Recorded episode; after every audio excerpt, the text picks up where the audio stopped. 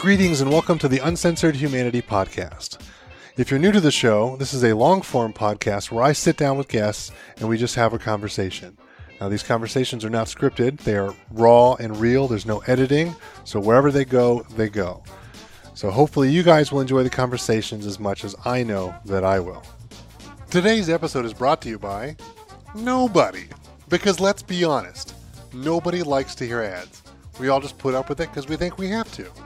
Well, you know what? I decided let's not do that for the time being and see how we get along. So let's get into what we all came here for the actual episode. All right, folks, today we have a very special treat for you. We have a new friend of mine that I had met through interesting circumstances. And as we got to know each other a little bit, I found out that he used to pitch in the major leagues for the Cleveland Indians. And Josh Judy is his name, and he agreed to come on the show and kind of give us his story about going uh, to the major leagues, starting obviously from a young child playing baseball, going through college, getting into the minors, and then eventually making it all the way to the major leagues, which most people will never ever be able to say that they did that. And it was a very fascinating story. Like I said, Josh is a new friend of mine. I said we, we met under interesting circumstances that we will definitely get into.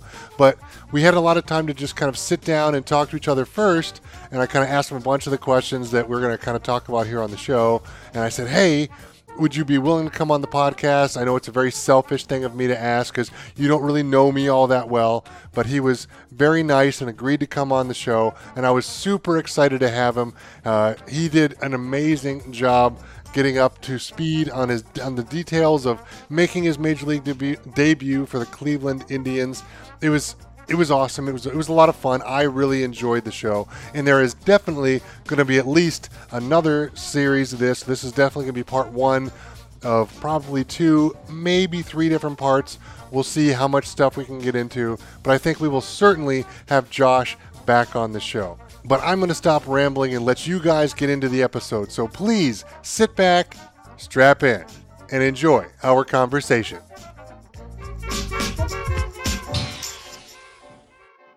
Greetings and welcome back to another episode of the Uncensored Humanity Podcast. I'm your host, Matt Hess, and today we have a very special guest with us, Mr. Josh Judy.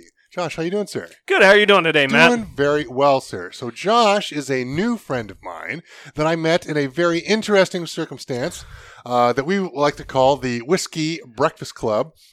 So I met Josh uh, waiting in line for bourbon and uh, we started talking and bullshitting. And then there was one week where he was out of town for work, so he had to send his wife uh, to come in and look for bourbon for him. And she was giving us all kinds of insider information about Josh. It was it was a lot of fun. But I found out that he uh, played baseball. I was like, that's interesting. So we talked about it the next week when I saw him and reluctantly, actually not reluctantly at all, uh, he agreed to come on the podcast and talk about playing baseball. So, uh, why don't you give the listeners a little bit of a background, maybe about how you grew up, uh, maybe what areas, all that kind of good stuff? Are you from the area? I am not. I, I Okay. grew up in Morgantown, West Virginia. Okay. Uh, very small town, and just played baseball ever since I was able to hold a baseball. Any other sports like in elementary school, junior high, high Yeah, school, all that kind yeah, of stuff? uh, what all what all did you do? My first sport was actually bowling. So Okay. I was able to um, do that. My dad bowled like five nights a week. Yes, bef- exactly. Like, Before we usually got that's how you get older. into it. The family's into it, so you Yeah. get going. Like I had a friend uh, in high school. I think I met him in junior high. But we didn't really start hanging out till high school, and his family was huge into bowling. They loved it.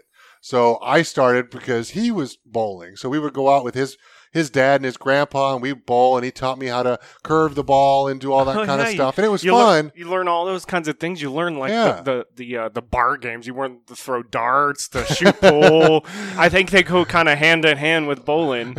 but yeah, I mean, it's um started there. Uh, started in t-ball, obviously, and just kept playing that. Then as I got older, my passion was football. Okay. I love football. I love everything there is to know. Did you start it like the the little kids and oh do yeah, all that pee, kind of? pee wee football. You know, putting on the little jacket. You can't, you can't tackle anybody. Yeah, it's, it's, thing. at that but- point, it, it's like it's almost like watching like soccer or football. It's like it's it's just bunch ball. It's like yeah, Yeah. everyone just run after the one kid with the ball Who's like the one kid actually has talent, you know, and, and that's it's pretty almost much all like it pulling is. the flags off, you know, in flag football. but yeah, started there and then um, just progressed uh, from there. Played in high school.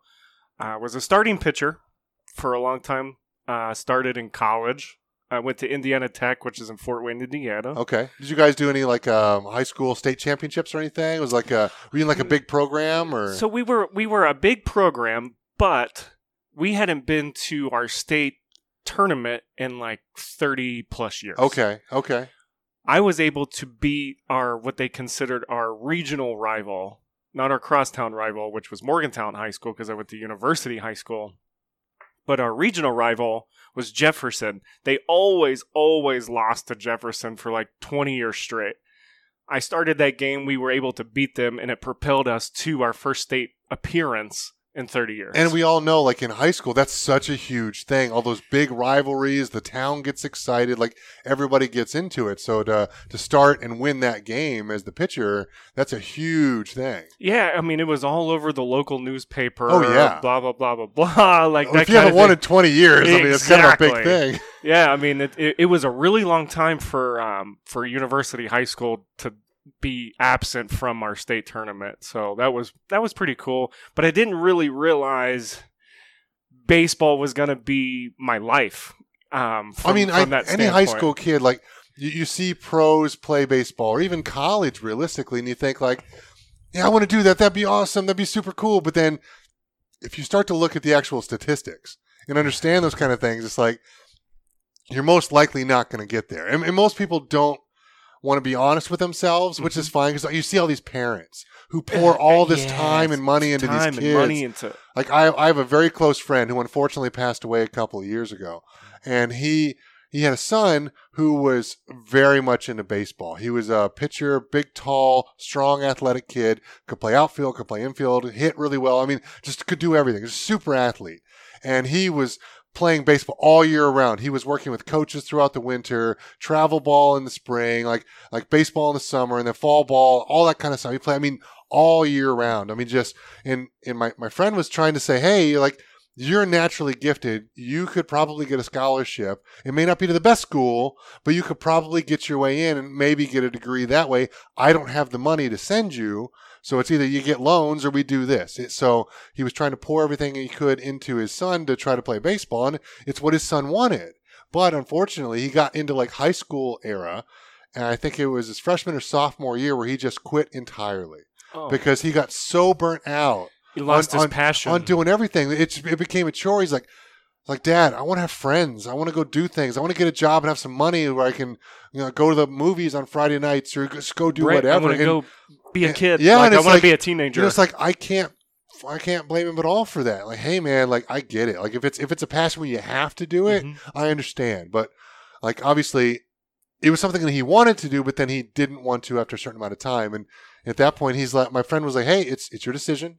You know, you do what you have to do." And and he quit, and and that was the end of that. And my buddy was so bummed out because he's like, I put a lot of time and money into this, but like anything else, it's like it, it just wasn't. It just didn't work out. It, It it just is didn't it is pan out. it is Yeah. what it is. Like, but I I see that more often than that the Mhm. parents push push push push push. And then the kids just get burnt out, and that's all she Yeah. wrote. I can see both both sides of that. I can relate to being burned out. I can also relate to this is my way out. That kind Okay. of thing. So like, like I- a small town kind yeah, of thing. Small town, um, poor family, can't send you to college, that kind of thing. This is my way out. This is my way out of this town. I wanted out. I wanted I wanted bigger and better things. And baseball really just kind of fell into my lap. It Yeah. really did.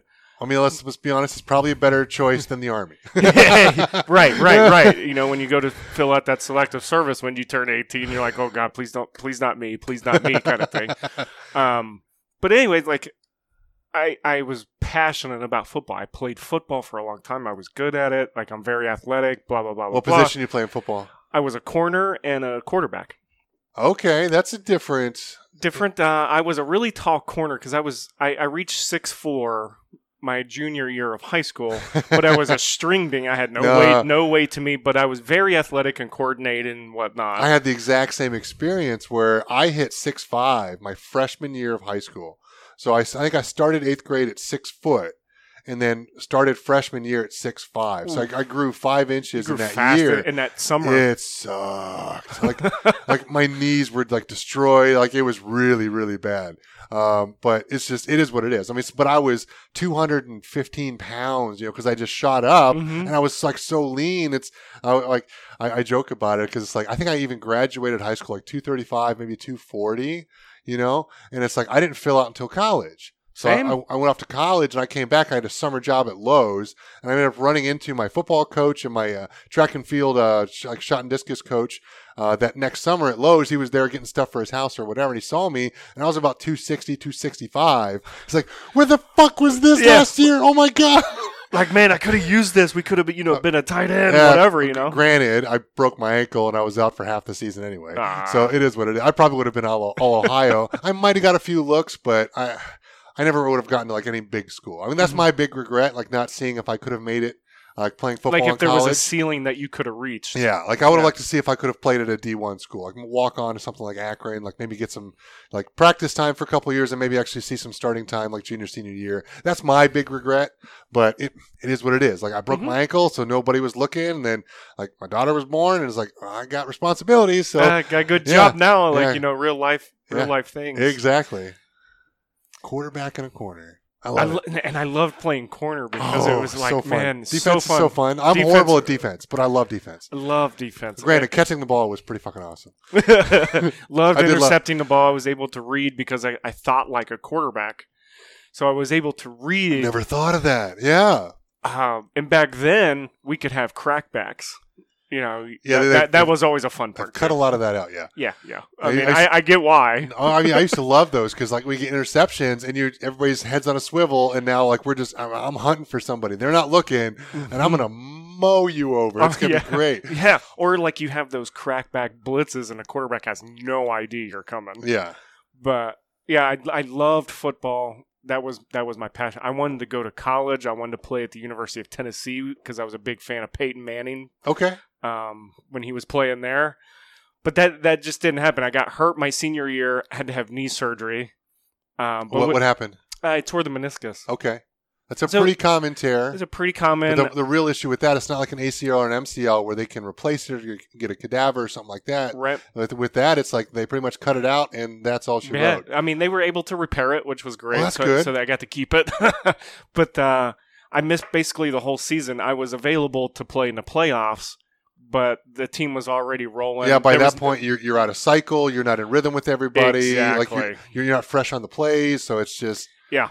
so I didn't. I didn't get to see anything, any action during my senior season. I, But, I can totally relate to that. but yeah, but you know, breaking your ankle or whatnot. Yeah, I missed six games. I, Yeah. I played when I probably really shouldn't have after that, but oh well. Eh, well, you know, different times. Yeah. But Got a few touchdowns and finished off my career, and that was all she wrote. good, good. Um, and then from there, like I just focused on, you know, my senior season of baseball was going to be my last year.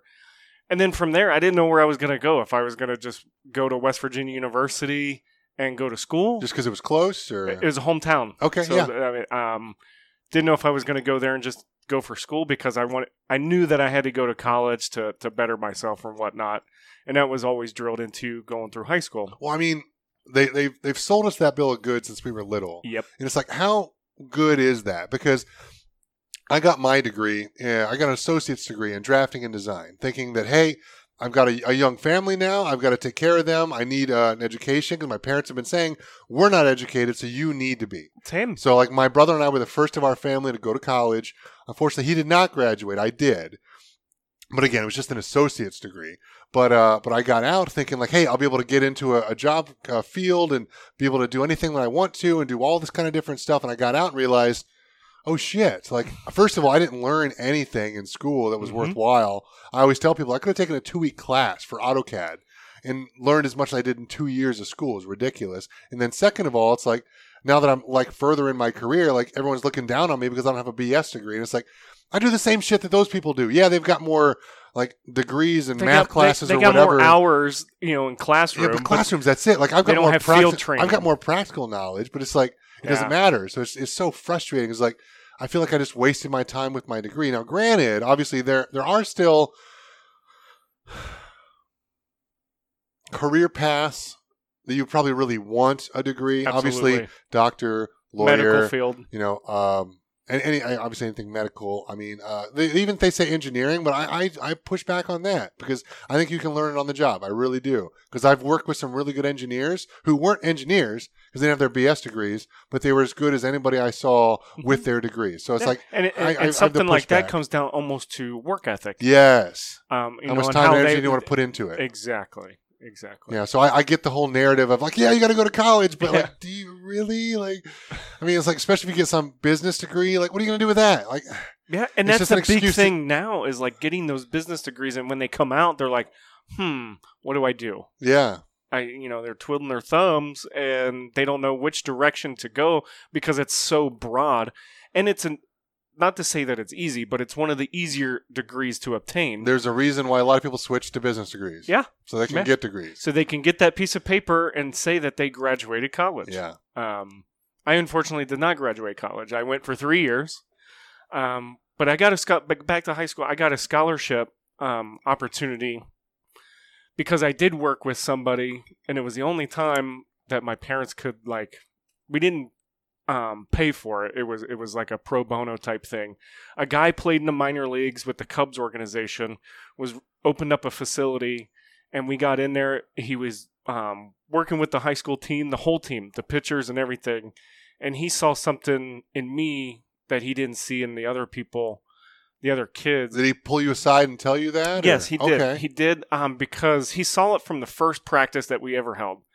We were in it. All the pitchers and a lot of the hitters were there, and he ran us through some drills and some some running and whatnot. And I was outperform, not just outperforming the other kids. It was more of I wanted to beat the person next to me. yeah, I that, that's it. That it was wasn't just going through the motions; it was the effort. It was the effort. Like, I'm going to And- do the best that I Mhm can. and then that's where he saw that type of work ethic um and i think i got that from my dad like he he's been a welder for 40 years Okay, manual labor working on uh mine, That's- but that's mining but equipment that's a good profession. absolutely People poo-poo it because it's not white collar, but it's like I got a buddy, uh, Jake, and like he's what I Mhm. call blue collar proud.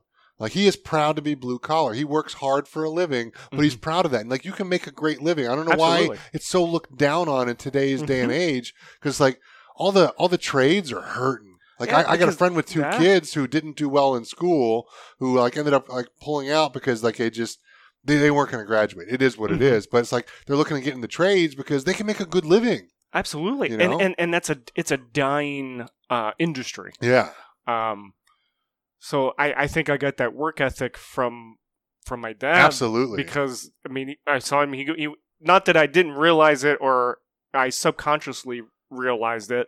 You know, he went to work every day and came home and took care of the family and and whatnot. yeah, if so, he was sick, guess what? He went in. exactly you know, it doesn't He- matter, He like, was he's sick, be there. hurt, Yeah. bleeding. Didn't matter. Like he went to work and if the job needs extra hours, he's going to stay after. It's yeah, just, it's he's got to stay after. like- he's going to work on Saturday mornings. My father was the same way. you know, he might miss out on on a baseball game here or there because he had to work or you know whatever practices, getting to and from that kind of thing. But um, that that coach, whatever. uh, he um he pulled me aside and said, "Hey, look, you got a great work ethic. I want you to stick to it. You got something special. You got something that can't be taught, and that's your work ethic. That's Yeah. that that's your drive." And that kind of really stuck to me. He held a showcase a uh, and he brought in a lot of uh, D1 schools, uh, NAI schools, um, JUCOs. Brought the coaches in and held a showcase, and all I did was throw a bullpen to some hitter, live hitters in a cage. Um, several other kids did the same thing, and and all these high profile athletes in the area were there, and I was fortunate enough to get a, a look from Indiana Tech and they signed they get offered me a scholarship. So i went to college and played. Nice. um, that's kind of how that started. And then went to indiana tech had no idea. It was six hours away from home 18 year old kid being dropped off six hours from home like oh shit like what Yeah. do i do Yeah, reality sets in real quick. yeah, reality set in real quick, and from there on, I've never lived at home anymore. so, um, Is all your family still back home in West Yeah. Virginia? yeah, uh, parents, sister, every, and extended family. They're all still in West Virginia. Is it just you and your sister? Yeah. Okay, just the two Yep, of you. Just the two of us. Um, they're all there, um, and I'm here. but uh, that, that's how college started. And then the coach that signed me, he was only there for my freshman year. And I actually made the varsity team. They actually have junior varsity in NAIA because they can't technically cut somebody from ba- the baseball program. Why is that? Some kind of rule um, because they don't follow the same rules as NCAA because they're not NCAA. Really? Yeah, I thought the NCAA like had a strong hold on everything like that. they do on any every college within NCAA. Okay, Indiana but if, Tech. but if you're it- outside of it, there's different organizations like junior Really? colleges. I had no idea. There's a lot of junior colleges that are not NCAA. I wonder if that's what people talk about, like when they go to like a junior college, like if they yeah, say they call uh, them JUCOs. Like, like a quarterback Yeah. does this a lot. Well, they'll go, go there and play for a couple of years, Mhm. and they'll get a chance to come in and play for like a big D1 school. Right, they go there to get their feet wet, Yeah, get some under- experience, experience at, at a higher level, and then they move on to a bigger and they don't lose any eligibility because it's not Exactly. NCAA. That's interesting. And within AIA, I've heard of that. I, just, I didn't know it was different. I just figured that it Mhm. was like a. I, I just I figured it was like the NCAA was still going over all that, but I didn't realize it was different. they're separate entities. That's cool. Okay. So um, I don't. I, I mean, I I'm speaking from from when I got to to college. I don't know if those rules have changed. Well, who knows? I mean, But- but uh, obviously you only know your experience, right? exactly. And then uh, so the coach that I had, he lasted the one year. I made the varsity team. Was able to pitch my freshman year start. I started in college. Um. And got to pitch against Purdue University in one of my last starts for Did- the season. Dare I say, isn't that a rare thing to start as a freshman? Yes, yes. Wow. um, they they really need and the all the other starters were upperclassmen. They Yeah. they were juniors. Again, I've been training for a couple of years. been, they had, they had already been in college and played for three and four years at the at the program. yeah. Um, see, were I, I think some people don't realize the difference here. Could you try to break this down of like the difference between playing in high school and playing in college? Because everybody thinks like, oh yeah, well, I was a stud in my high school. I could have gone on to college. Like, no, no, no, no, no, no, no. Like, do you remember that one stud in your entire league? Yeah, he's the one guy who got to college and he's sitting on the bench. So, can you try to explain to people like what the Yeah. difference is there? and, and I think you hit the nail on the head. There is that you take every stud from your area, yeah, not, Not- your school. not every school, yeah, just from your area, and then put him on an all star team with 15 other studs from different areas. That's college. yeah. So you have Everything's faster. Everything's sharper. You guys gotta are bigger, your oh, they're yeah. bigger, stronger, faster. yeah. I mean, the same thing that you, you hear all the time on, on ESPN. I mean, it's it's just the truth, right? I mean, it's, Yeah. it's- like there, there's a reason why they say that because it's so true. Absolutely. And so you take them, and then you got to go out there and show why you deserve to be there, why they chose you to be a part of their team. And that was my thought process. Yeah, Like to go out there and show that, hey, I, I'm from a small town, but I belong here. You gave me an opportunity. I'm going to do the best I can because this is where I want to be. yeah. You give me that. Again, that- it's that chance. drive that that coach picked up on when you were Mhm. in high school that the other kids probably just didn't have. And and to be honest, and it wasn't until like recently, like as even further into my professional career, that I realized that. I didn't know that I had that. I didn't realize it then. I just did it. Yeah, Um, but again, if you just if it's ingrained in you from your dad, like Yeah. to just work hard, like and like me, like when I when I played sports, like I was just naturally good at sports. same. but I never had to work super hard because again, I was always bigger and better than most of the kids that I was playing against. Right. So it's like I never put in the time and effort that I probably really should have. Like, but I still was was decent enough, like to to be like one of the best. Mhm. And I can relate to that because my ability carried me to this point. Yeah. Like, did I put in the extra hours or, you know, behind the scenes kind of thing in high school? No. I mean, let's be honest. Like most people, most kids don't. They they might be going with uh so and so's over here doing lessons, or their parents are like you said earlier, are pouring money into their programs and whatnot. But are the kids really actually doing it? Is a different story. Yeah. Or are they just there because mommy and daddy said they have to, I have to be here? You, you, I mean, you run into those sometimes, but um, so yeah, like, and, and that's why I was able to, you know, I saw the list when it was posted. It's like, holy shit! Like, I made the varsity team. It's like, you know, like in Major League. Hey, hey, Cerrano, I made the Rooster. You know, uh, oh, the best baseball movie ever. but uh, and then from there, like learning, learning from the the upperclassmen, learning, learning how to be a college athlete.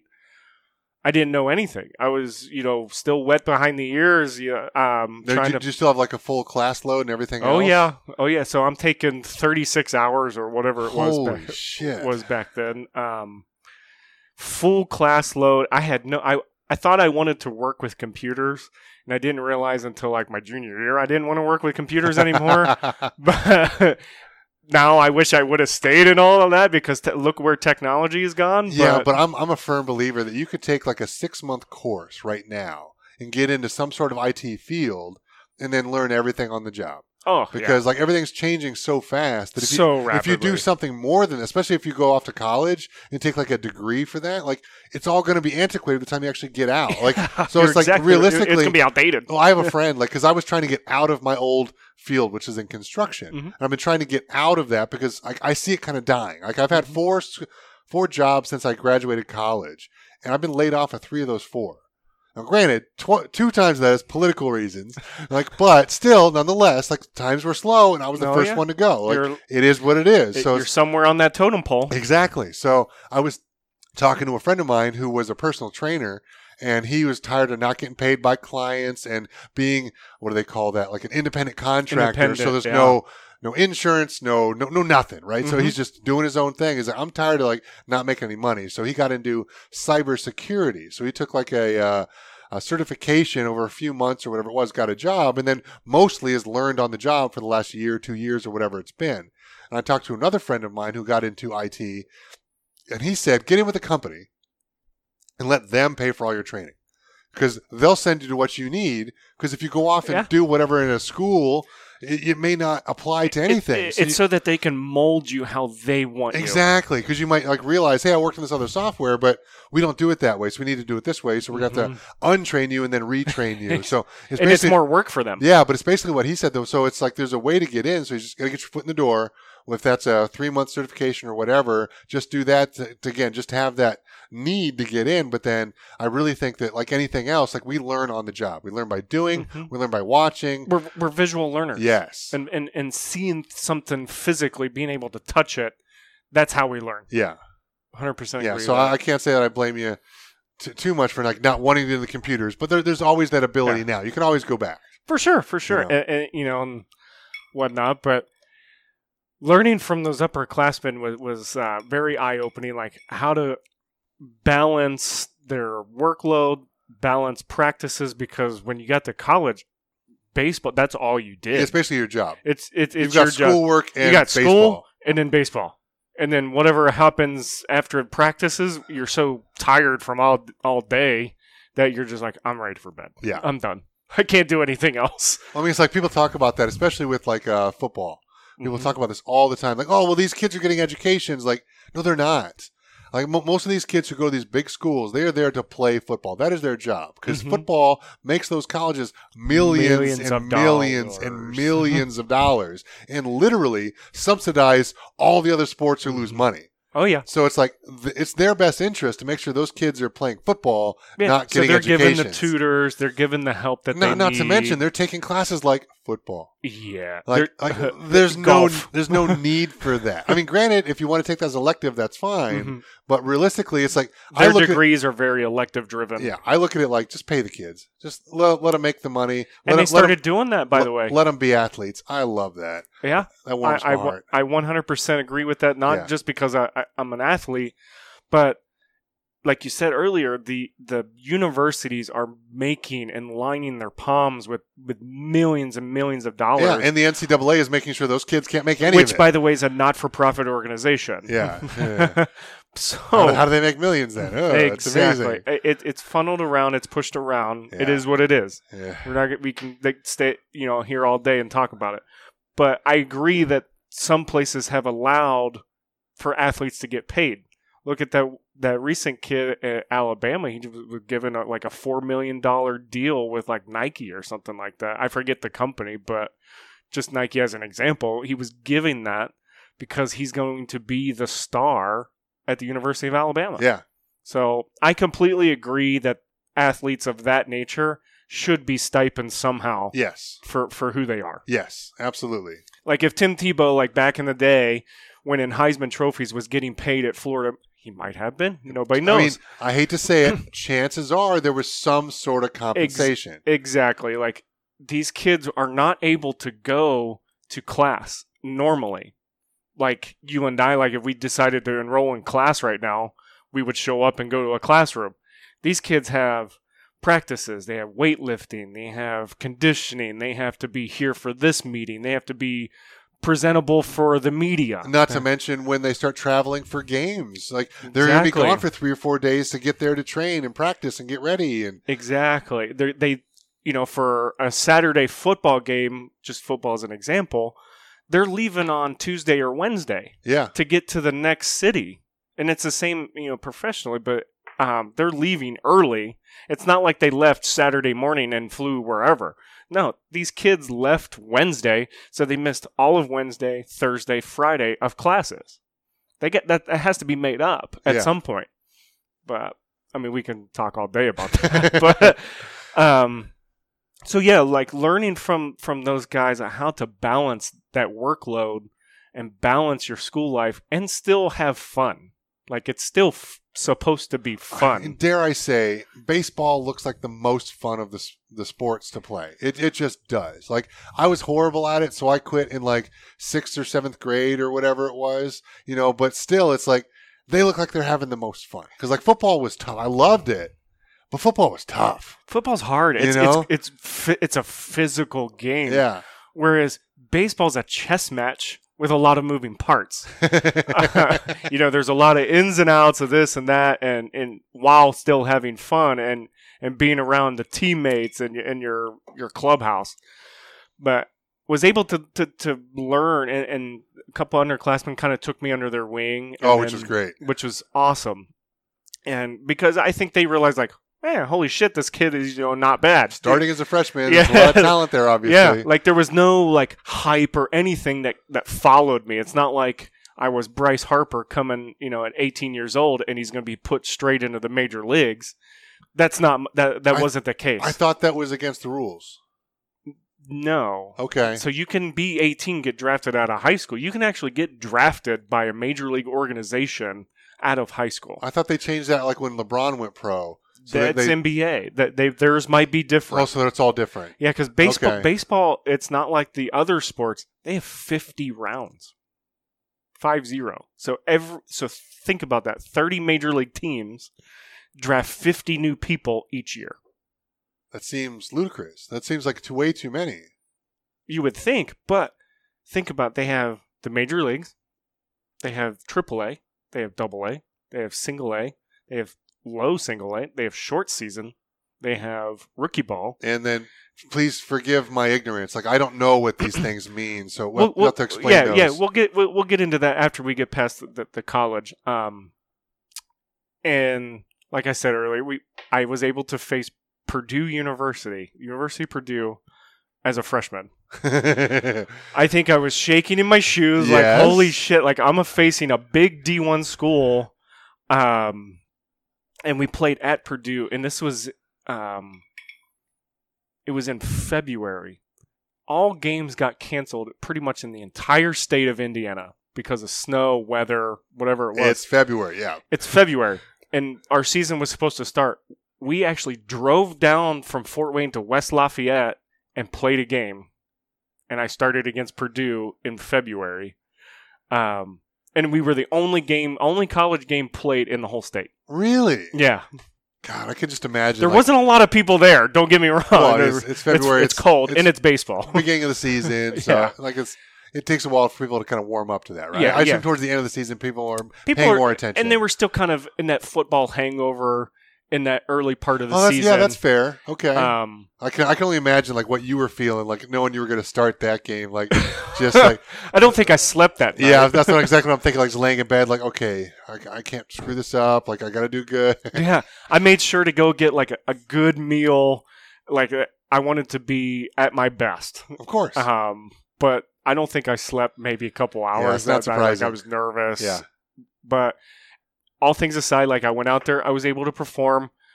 Uh, I think I went six innings or something like that against a like not not that they were a powerhouse, but I went to uh, you know a small school Yeah. facing a big D one. We, Yeah, we weren't supposed to be there. That's huge. I mean, Um, That's like Akron playing Ohio State, and it's like people say like, "Oh, they play them all the time." Like, yeah, they do it because they're close, and that Ohio State knows they can sell out the tickets, and it's like, and it gives the other kids like a chance to go play at Ohio State. But Mhm. realistically, it's it's just a warm up. It's just because you're you know exactly. you're gonna beat the snot out of them. Exactly. And I think we actually held our own and we ended up losing by like one or two runs. But when I came out of the game, we were still either, I think we either tied or we were winning. Nice. Um, so I can hang my head on that. Yeah. But I mean, that, that's a Uh, huge accomplishment. as a freshman, Yeah. a- as a, as a eight, uh, 19 year old kid then, because my birthday's in early February. So it, was, it was just So- after so, that. So you just turned. Yes, I just turned 19.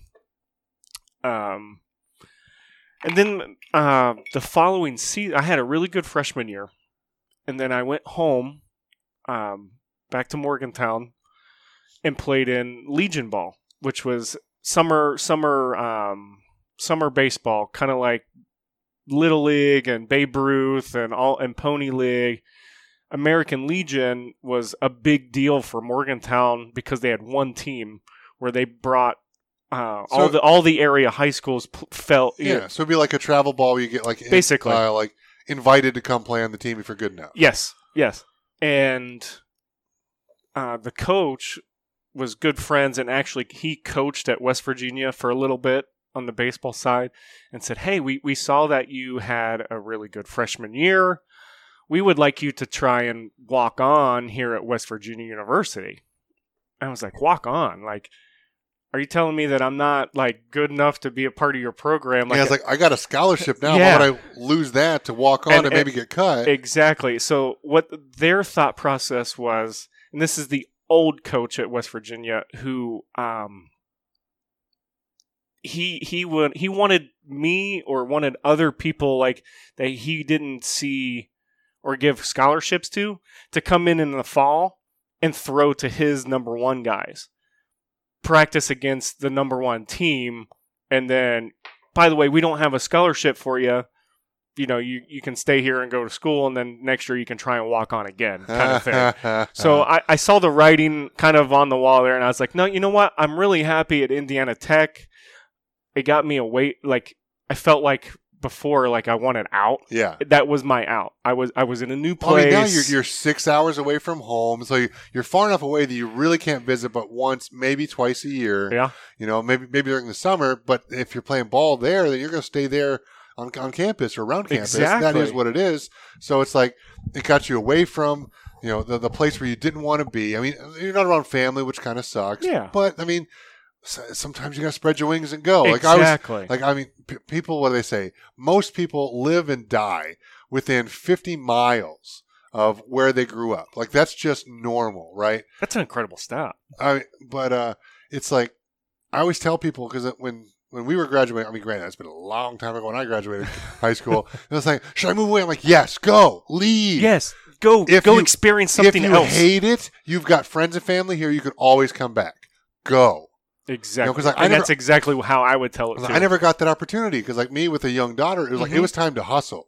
You know, whereas Yeah. now she's older, so like now I get to explore more and start to do more vacation. vacations. Like I've been taking vacation since high school, realistically, Mhm. other than long weekends here and there, because everything's always spent on her when she comes up to visit, or if I if I go down there to visit. So it's like all my vacations always been tied up, and that's not a problem. Like I was happy to do it, but now it's like it's a different phase of my life where I get to maybe go explore and go, kind of go do some things now, which which will be kind of fun, you know. So it's like I always tell people, it's like, man, just go because if you have the opportunity do it yes, because Don't hold if, back. If it doesn't work out, chances are your parents will take you in for a little while while you get on your feet back at home. Exactly. Like, I mean, wor- that's worst case scenario. Yeah. You know, you get to go home and and, and do whatever. Yeah, But yeah, so I, I went back and then we actually got a new head coach. Our our head coach got fired from the first uh, from my first season. Um, uh, good thing or bad thing? It was kind of a mix of both. I didn't realize it like at the time, like what was really going on. Like I just thought this was what our what college was all about. Like Okay. the, you know, this is how things were supposed to be run. And in reality, maybe not so much. So he just was mismanaging the program. I think or- so. Okay. But, uh, so was like, what is anything malicious or anything crazy? no, there was nothing malicious. There was nothing crazy. Yeah. It was just It wasn't like running around like snapping people's bums and no, none of that. None of that. Um, that that's later. but we got the uh, a new, they hired a new coach and he reached out to everybody um and I believe he he tried to reach out to me but I don't think I responded. So maybe he didn't know that I was coming back and then some of the people there some of the guys there were like oh yeah he does he does his own thing. Like he'll he'll he'll just show up. He'll be back I don't know how I did, you know, what I did or what I didn't do, but um, because I was playing baseball in the summer back in my hometown and, and doing the travel thing, so we did that. Um, I show up and we have a new coach, and come to find, he tells his story. Guy played in the minor leagues uh, with the Cardinals with the likes of David Eckstein, Albert Pujols, um, um, a bunch of other guys, and he actually at one point beat out Pujols in the organization in hitting and average and fielding at one point in his career. He was um with the Cardinals, he was with the Reds for a while.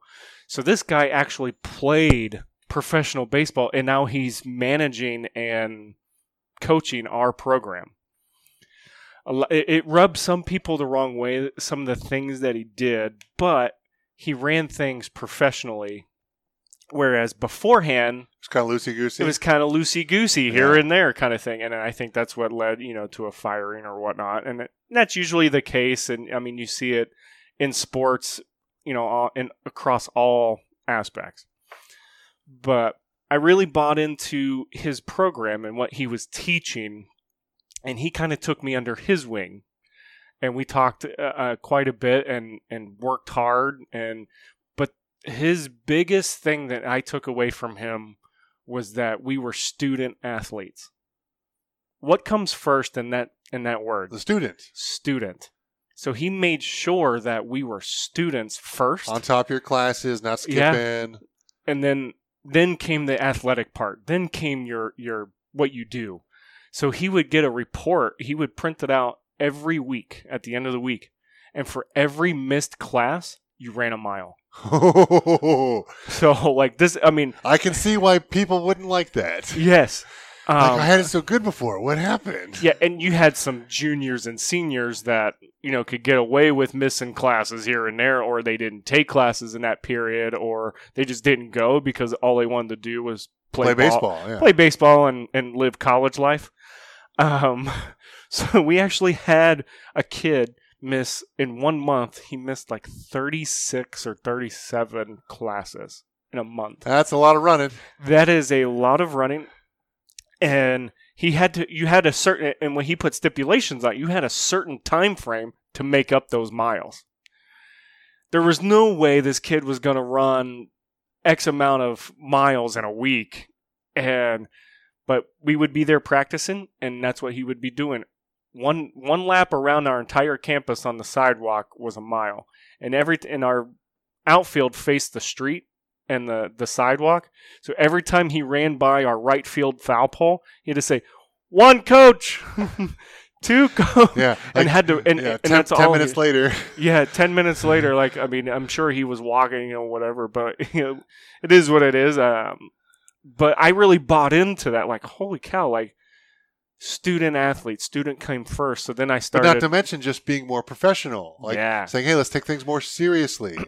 and you know what? Like we went from um like bar- like 500 or barely above 500. We didn't win our our conference or we made it to the conference tournament, but we didn't do so well. We didn't make it to regionals or anything like that the previous year. I could see the need for a change. So we had it, you know, a, a change and then we went from that to winning like 50 games, we were like 49 and 15 or something like that. Wow. So guys were buying into what they, you know, now Well, they seeing- say trust seeing- the Well, process. they're seeing the success. That's the thing is like, at first, it's really hard to get people to buy into your new process Mhm. because they- don't see any benefit. They just see more work or more trouble Yeah, or anything. they else. see it, at doesn't face matter. value. Yeah, exactly.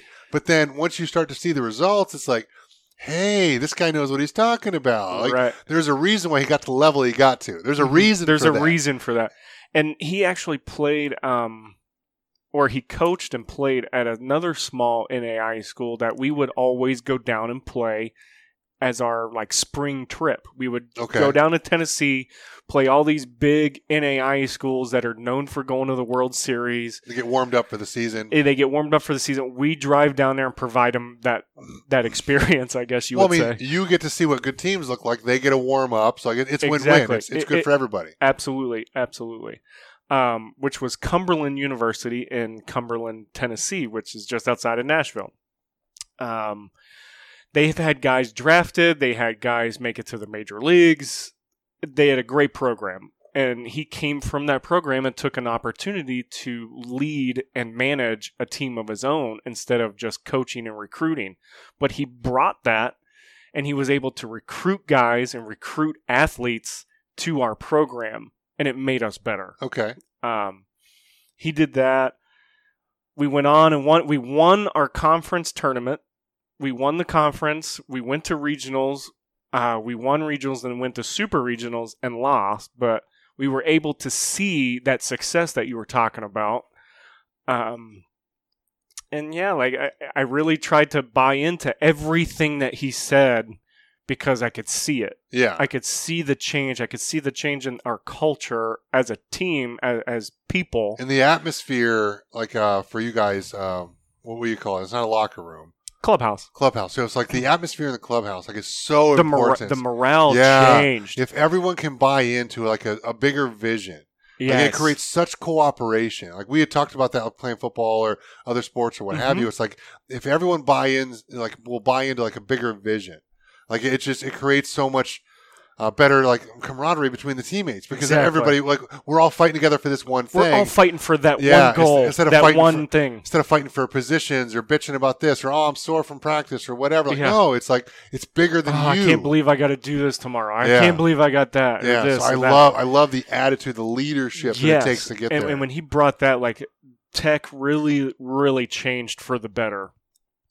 Um, I actually was able to. I won pitcher of the year. Oh, for- for, wow. our conference Holy for the whole shit. conference, and I was an honorable mention All American that year as a sophomore. Wow.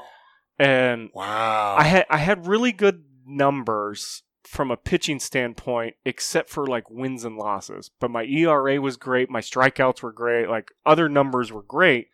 So what what does that mean for you then? If the the numbers look good, but you're not getting the wins and losses. So if you're looking at it from a pitching standpoint, or even a coaching or recruiting, and you see a pitcher that, let's say, um, I take Zack Greinke for example. When he pitched for the Royals, he was on the worst team in baseball, and the guy won a Cy Young. He was voted the best pitcher in all of baseball in the American League, Even though the team would lose a lot. even though the team was the worst in baseball. But his numbers showed that, like, hey, I did this Okay. with what I had. so, so, so like- as a pitcher, the numbers are more important than your W's and L's. Yes. So like your W's and L's could be very skewed. You could be below 500 or above 500. You might lose a one nothing ball game. You know, you get the loss because your team couldn't score runs. But you did your job. You held it one run. Yeah. You did your job. And I think that's where, you know, baseball finally said like, "Hey, we got to look at this a different way." Like Well, that makes sense because it's not even fair because normally the pitchers aren't pitching the whole game anyway. So Exactly. you're only seeing so many batters, and then somebody could come in after you and give up a bunch. That's, that's not your fault. Right. So then you get, you know, obviously the no decision, but like, let's say, you, like I said earlier, you take a loss and you kept the game extremely close. You gave your team an opportunity to win, and let's say your ERA is a sub two. You know, you're, you're a 1.9 ERA over 70 innings, but your losses are, you know, escalated over top of your wins. Now, what would be like an average ERA? For a starter, for a starter, you for me, I set um, the ceiling high for myself. So an average ERA, I think if I was a starter, I want it within 3.0 to 4, but anything less than 3 you're Is- doing is really good? Is really really So good. one nine is ridiculous. R- one nine's ridiculous. Okay, okay. Yeah, I mean those are kind of video game numbers. Yeah, well, again, I'm I'm not big on baseball, so Yeah. Mm-hmm. I, I don't know. I don't I don't watch a lot of sports. The sports that I watch are niche things. Like I watch professional disc golf. Oh, you know, nice. It's like I watch like a lot of like uh, YouTube like golf videos, stuff like the things that I'm interested Uh-huh, in. absolutely. You know, but it's like as far as sports go, it's like eh. Like I don't mind watching like a game here and there, but it's like I, I just I don't follow it. you like don't a fo- lot of you don't follow do. the number side of No. it. Eh, that's that's quite all right. Um, but if it, you know, I told you like the quarterback, his wins and losses, but he, you know, put up stupid numbers. He he put up 500 yards Yeah, exactly. passing It's like holy shit. and four touchdowns, Yeah. but but his defense let him down because you know the other team scored five touchdowns, and, and, and it is what it is. Um, kind of the same thing. But I was able to do that uh, sophomore year, and then he got me in touch with playing in one of the premier. your, your new coach. yeah, the new coach at Indiana Tech. He got me in touch with playing in one of the premier uh, summer leagues for co- college baseball players, and it was called the Valley League, which was held in in Virginia, and you played all these different cities in Virginia, and you're playing against uh, guys from Florida State, Ohio State, College of Charleston, South Carolina, These got to Clem- be studs. Clemson, Yeah. all all these studs. Um, and I was naive back then too. I didn't know anything about the Cape Cod League that you hear about, the Alaska League, and then the Valley League was number three. It was the number three premier college summer league for baseball. So I was able to go and play in that, and got to live in Virginia. Had a host family, great great people. Uh, got to meet a lot of cool guys from different programs, guys from, that played at Florida, Florida State, and some of them we still remain friends to this day. That's cool. Um, did that? I I actually made the All Star team where they take the best. Like they, there's two divisions in that that summer league, and I got to represent the North the North um, division as their starting pitcher. Wow. Um, so I got to be part of the All Star game for this league, and that was heavily, heavily scouted. Oh yeah. Scouted by ma- all all major league teams. Um, came and scouted that league, and they were there throughout the season as well. Like you could see that there was people there scouting. You know, um, center fielder from Florida, a right fielder from Clemson, and pitcher over here, a catcher from over here, and, and the list went on and Yeah. on and on. Just for whatever they need for their program. Exactly. And they're there scouting. Uh, other schools were scouting as well. And so it was a um, a very pressured situation, but it, I kind of took it like, oh, they're just normal people. They're just there. Yeah, they're holding up radar guns and doing their business and writing things down. They're, they're just dressed in a collared shirt sitting in the stands, but you know, they're just a normal person. I tried not to pay attention to it, but there were guys in in in our team that would try and like, oh my god, like this person's over here trying to do this and that, it's whatever. Well, you, you got to focus on what you need to do and, and play your game. Exactly. It's like that, that for some reason freaks out so many different people for for some odd reason, right? Because it's like, what does it matter if they're there or not? Like you're there to do your job, so it's like you focus on you, get your job done, and don't worry about it. Because if you focus on somebody else, like you're almost guaranteed to screw up. Because then, then you're gonna think about, oh, I need to do this oh, because of that. like, this. like, Uh, no, and- it's like you gotta be loose and like loose and like go do your thing. It's just, it's just how that works. for sure. Um, and then and then I went back to the program uh, to my college and uh, went into my junior season. And I remember the coach bringing me in, in in the fall before we started our fall uh, workouts and whatnot, and said, "Hey, you had a decent sophomore year. You gotten your feet wet. You got a little taste of what we can do here." You got something special. There's going to be a lot of scouts. There's going to be people coming here because your velocity's at this, your your your work ethic is impeccable, blah blah blah blah blah, and uh, I need you to be an example for our program. I need you to be like all these things. He's putting me on this like pedestal, and I've never been that person. No pressure. No pressure at all. and, and I'm like, okay, what do I do? What do I do? and I just uh, did everything that I did before. I just went about my business and kind of led by example, kind of thing. I think that's the only way to lead. I mean, like you see this in corporate America all the time, where Mhm. somebody gets put into a position of authority or uh, management because it's definitely not leadership. So, but they're in this management position and role, and they think that they need to rule with an iron fist and this and that, blah blah blah. Like, no, it's it's your job to lead by example. Exactly. Like, you know, it's it was it, uh, you see this a lot, in, like the military. Like, don't tell your guys to do something that you're not That willing want to, to do, do yourself. Exactly. Mhm. So it's like uh, Jocko Willink talks about this a lot. I don't know if you're familiar with Jocko. Uh, former Navy SEAL. Uh, now he's like an author. Uh, he does like leadership consulting, that kind of stuff. Uh, he's very much involved with um, uh, Origin Maine. Uh, so they they they're manufacturing like all kinds of like uh, jujitsu gis, uh, clothing, boots. Like they're they're trying to bring back like manufacturing, like everything made in, in the U.S. kind of stuff, Ah, right? Cool. like doing all that kind of stuff. He's he's big on board with that, and he had talked about like back when he was you know like a commander, like in the Navy SEALs, like doing all this kind of stuff. And he was saying, hey, if if I've got this bad shift, you know, at whatever clock for for what is it, uh, security or what have you, from like you know midnight to four in the morning, like I'm gonna take that shift. Like th- that's what I'm gonna do because I want my guys to know that I'm gonna take the hardest one.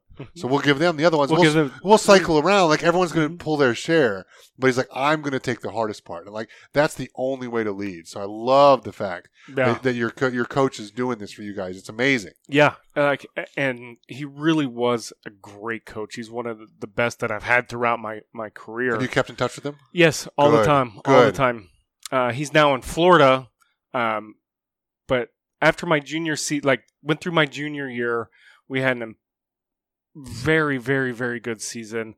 I was fortunate enough to to repeat as pitcher of the year, nice Um, two years in a row two years in a row for Wow. for for the that's got to be rare for the whack. I don't know if it is or not, but um, the Wolverine Hoosier Athletic Conference, the whack, um, was able to repeat as that uh, was an NAI All American. And we were able to go to super regionals to like the championship of the super regionals, and we actually lost on like a squeeze bunt or something like that in the la- in the last game, and it is what it is we would we would have we would have went to the NAI World Series for the eh, for the first time in like five years, um, because leading up to uh, me coming to Indiana Tech in 04, they had been a powerhouse at the World Series and had won, had been there for and made consecutive appearances and whatnot. But then my three years, we never made it once. um, maybe it was bad juju. I have no idea. Uh, but it's, it's i mean it's like sometimes things just shake out that way it is what it is right it's like if you're in the mix like that's all you can really ask for Mhm. sometimes the games go your way sometimes they don't Yeah, the It's ball like- could bounce your way and the ball could not. Exactly. People get so worked up on that kind of stuff, and it's like, hey, Mhm. man, it's just it's the name of the game. It's just like you can't change it. So it's like if you give yourself chances, eventually things will work out. Mhm. Hopefully. And and we had a and throughout the whole the whole season, my junior season, we had other got other studs um, on the starting rotation pitching wise, and they were getting heavily scouted. I was getting scouted. Um, this coach brought a lot of that connections that he had with minor league baseball and major in the major leagues uh, organizations, and he brought that to our program. So it was great that our program was getting recognized um, for talent. We were getting scouted all year, all year, and after uh, we lost in the in the super regional, uh, it was the end of the season. I uh, actually went back to the Valley League in Virginia, same host family, and was there. But leading up to that, because that took place in July, the Major League Draft was in June, and I had been receiving phone calls left and right from basically every Major League team. Hey, what's your signability? What's your projectability? What do you want to do? Blah blah blah blah blah. How much money do you want? All Uh, the money. that's that's a really tough question to you know a 21 year old kid um how much do you think you're worth and it's like well to be honest with you i think i'm worth millions of dollars i mean because that's what you see on tv but in reality it's like what are you worth to get signed to go play professional baseball. And more, more so, it's like, what are you worth to that organization you're going Exactly. to? Exactly. What value do you bring to them? hmm It's like what you're bringing to the table. What are they willing to pay because that's what they think you're worth? And you're not talking with, you know, coaches or anything like no, that. it's It- just scouting. it's agents. just a scouting. And then I was being contacted by agents. Um, but the agent I ended up choosing because fortunately I got drafted by the Cleveland Indians in the 34th round in 2007. Heyo. which was great because I grew up a Pittsburgh Pirates fan, but they're National League. I needed a team to root for in the American League. Well, what was closer? What was the closest to West Virginia? Cleveland. oh, that's great. So I had Cleveland. So I, I rooted for Cleveland all through the 90s and, and whatnot. Well, they were they were pretty good in the '90s. they, so were really good. It's easy to root for them then. Yeah. I mean, even in the strike season, which I didn't really understand until I got older what the strike was, but the Indians were in first place, you know? Um, but I, I got a phone call, and I'll never forget. I'm sitting at home, I'm watching the draft go by. It's like, man, is this really going to happen? Am I going to get drafted? like, I have no idea what this entails because I'm really naive to this whole process. Yeah, if you go to some small school, like or I assume the bigger schools, they probably bring in people to say, "Hey, this is what it's going to be like when some of you guys get drafted, but most of you guys are going home after this." I'm sorry, that's just the numbers. That's just the nature of it. But they probably still have uh, an expectation of what to Mhm. expect. Where you from a small school, it's like, I hope I get a call, but Uh, what happens then? I'm like shrugging my shoulders, like, uh, what do I do here? um, so I'm seeing it. You know, I didn't expect to go in the first two rounds. I think is the fir- is the first day of the draft. Um, I could be wrong. I think it might be a little bit longer. I think it's first five rounds. I didn't expect that because all the phone calls leading up to that, they're like, "Yeah, we see you in in this range. Yeah. We see you here. We see you there." This round or whatever. Uh-huh. Yeah, exactly. And it was always in, in like that 10, oh, we see you anywhere from 10 to 20, 10 to 20, 10 to 20, which is not terrible. Um, just to get drafted is, you know, amazing, amazing, amazing, I mean, amazing. Such, such a small percentage of college athletes ever go into anything pro. Yeah, and I, I the statistics back then were like, okay, 11% of high school players go on and play college. Okay. Of the of all the colleges, I think I got that wrong. I think it's like 20 some percent high school players actually go on to play Okay. college. Of that, of all the colleges, 11% get drafted. And then obviously from there, actually making it to the major Yeah, leagues, Probably what less than six. it's less than one. oh, jeez. It's less than one Wow. So like of those fifty guys that a, that an organization drafts, the Cleveland Indians drafted fifty guys in two thousand seven. Me personally, I was the only one from my draft class to make it to the major leagues with the Indians. There was two other guys in that draft class that made it to the major leagues, but with a different team. Okay. Um, but the the statistics are, are the odds are against you Oh yeah. they're stacked against you. Um, but I got a call the the second day of the draft. I get a call from the Cleveland Indians, and it was the very first time I had ever spoken to the Indians. I had spoken to every team, and I filled out questionnaire cards and and um, pamphlets for every major league team, and and sent that to those teams. And this was the first time I heard from Cleveland. They're like, "Oh yeah, um, we really like you. We saw you all season.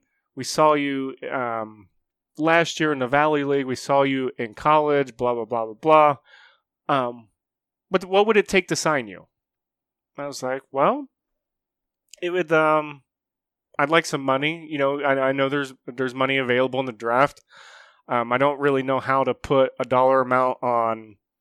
You know what, I'm what what, I'm worth, What yeah. I'm worth. I've never had to do that. What That's a very di- value I can bring to you. and it's like that's a very difficult you know difficult que- um, answer for me but i know that i can come in there and work hard and and do the job they like that um, they're like okay um, appreciate everything you know you, you might hear from us you might not but we'll stay in touch got off the phone watching the rounds go by rounds go by and i actually got up to go get something to eat because it was getting close to dinner time. It was like six o'clock, like five thirty, six o'clock, and nothing. I, I I actually didn't get anything to eat, and we decided to leave as a family. We were going to go out to dinner. I was like, yeah, I haven't gotten drafted yet. Like, dad, like, one, you know, what's going on? And I was like, well, we haven't gotten picked yet. Whatever. Oh yeah, all right. Well, we hop in the car, and as we're driving down the road, I get a phone call from uh, Derek Ross, a scout with the Indians at the time, and said, "Hey, uh, we just drafted you in the 34th round." So I'm like, Like, instant celebration. instant celebration in the car, but at the same time, I was kind of disappointed because I didn't see my name go across the scroll on the on the draft side. Ah, they got TiVo for that. That's true. That's true. Uh huh. But inst- instant, instant. So we decided to go to the local steakhouse instead of where we were originally going to go, and we celebrated. Um, and it was great. Yeah, they um, got to celebrate. I was I got drafted, and then they called. They that's like you know enjoy the night. We'll call you tomorrow. So they called me the next day. Hey, um, we don't really have this right now. They kind of took it out of the, the, the CBA, and he went over what the CBA was, the collective bargaining agreement with the players' union, blah blah blah blah, and said, "Hey, we we used to do draft and follows, where we would draft guys and then send you somewhere to go play, and we, so we could watch you more, and then and then sign you. So we never talked about my. We talked about that, you know. Where um, I was like, well, I've been offered to go to the Cape Cod League to play for so and so um, but I could go back to Virginia and play in the Valley League. Um, you know, I'm comfortable there. It is what it is. And that guy was like, "Yeah, yeah, that's perfect because our national scout is in the DC area, and that's where my team was was Okay. was close to DC." And so I went back there and performed well in that league. Actually, made the All Star team again. Nice. Um, and then after the All Star game, I had two more starts, and I usually don't. I'm very humble. I usually don't like to toot my horn, but I had a start, and I struck out 17 guys in my start. Um, and the most you can have is 27. so, I struck out 10. That's a hell of a good day. I um I didn't give up any runs and I went a complete game. Struck out 17. I think I had three walks, and um, was off. And then the Indians guy calls and said, "Hey, I'm coming. I want to see you throw one more time.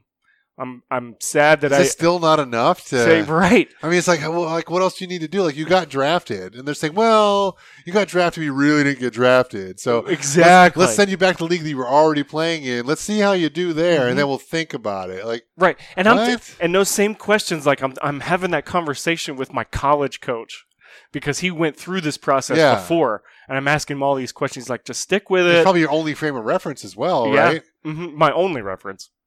Um so I make my last start and it's at home and I did well like I, I went uh I think I went 7 or 8 innings. I got the win. I I gave up like one or two runs. It was great. Uh, I didn't strike out as many. No, it's not But- very common, is it not? But yeah, it's not. It's definitely not. But my my velocity was still there. My numbers were still good. Like everything was still still okay. And we had a conversation after, like, "Hey, what's it going to take to sign you? I want to sign you now." And, and that, that means to bring you on to the Indian staff, right? so, like, it- to bring me into becoming a Cleveland Indian. okay, And he's like, "How how does you know ten grand sound?" And I'm like, "Holy shit! It's ten thousand dollars. I've never had ten thousand dollars before in my life." And I was like, "You know, I, um, let me think about it. Let me sleep tonight. I also have an agent. Um, just so you're aware, like he he he would be the one negotiating this kind of thing. Um, but that offer sounds amazing. You know, I'd never had money growing up, like ten thousand dollars. Like holy shit, I could buy a lot with ten thousand dollars. Well, that's the thing is like if you've not had hardly anything most of your life, and realistically, like it's not like you're working, like you're playing ball all the time. You're, you're living on peanuts, you know, just to make ends meet or whatever. So it's Mhm. like ten grand's like it's a lot of money. That's Like, a lot of money. How do I turn this down? Like, you know, like what's my agent gonna do? And then so I talked to my agent, um, and he's like, "I'll take care of the process, you know, but tell me what you want." I was like, "Bro, I don't know what I want." I want to play in the pros. I I, want to make millions of dollars. Yeah. Like, what are we talking about? exactly. I want to live out my, uh, you know, a dream of playing, getting paid to play a game. yeah. Um, he's like, okay, I'll I'll work on things. I got a good understanding of like of these kind of negotiations. So the next day, the scout calls me. He's like, hey, uh, who's your agent? You know, I, I need to get in contact with. We, we want to sign you. We want we want you. So he calls and and they go back and forth. My agent calls me. He's like, hey, this is what they're offering. I was like, okay, well, can you get more? I just said it like that, like, and I didn't know what I was doing. Yeah. Um, but thankfully, like we came to an agreement.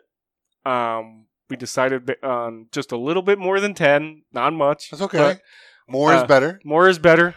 Um, so like I tell people, like, oh, I signed for you know a Snickers bar and a plane ticket, kind of thing. But um, you know, compared I'm sure to there's a lot of truth to that too. yeah, I mean, compared to you know what you see with first rounders getting drafted and making, oh yeah, they signed for four million dollars. This guy signed for six million. This guy signed for a hundred thousand. This guy signed for Yeah, this. But that's one I guy out of how many thousands? Right, and then even like guys that got drafted before me and, and after me signed for more money, but it's okay.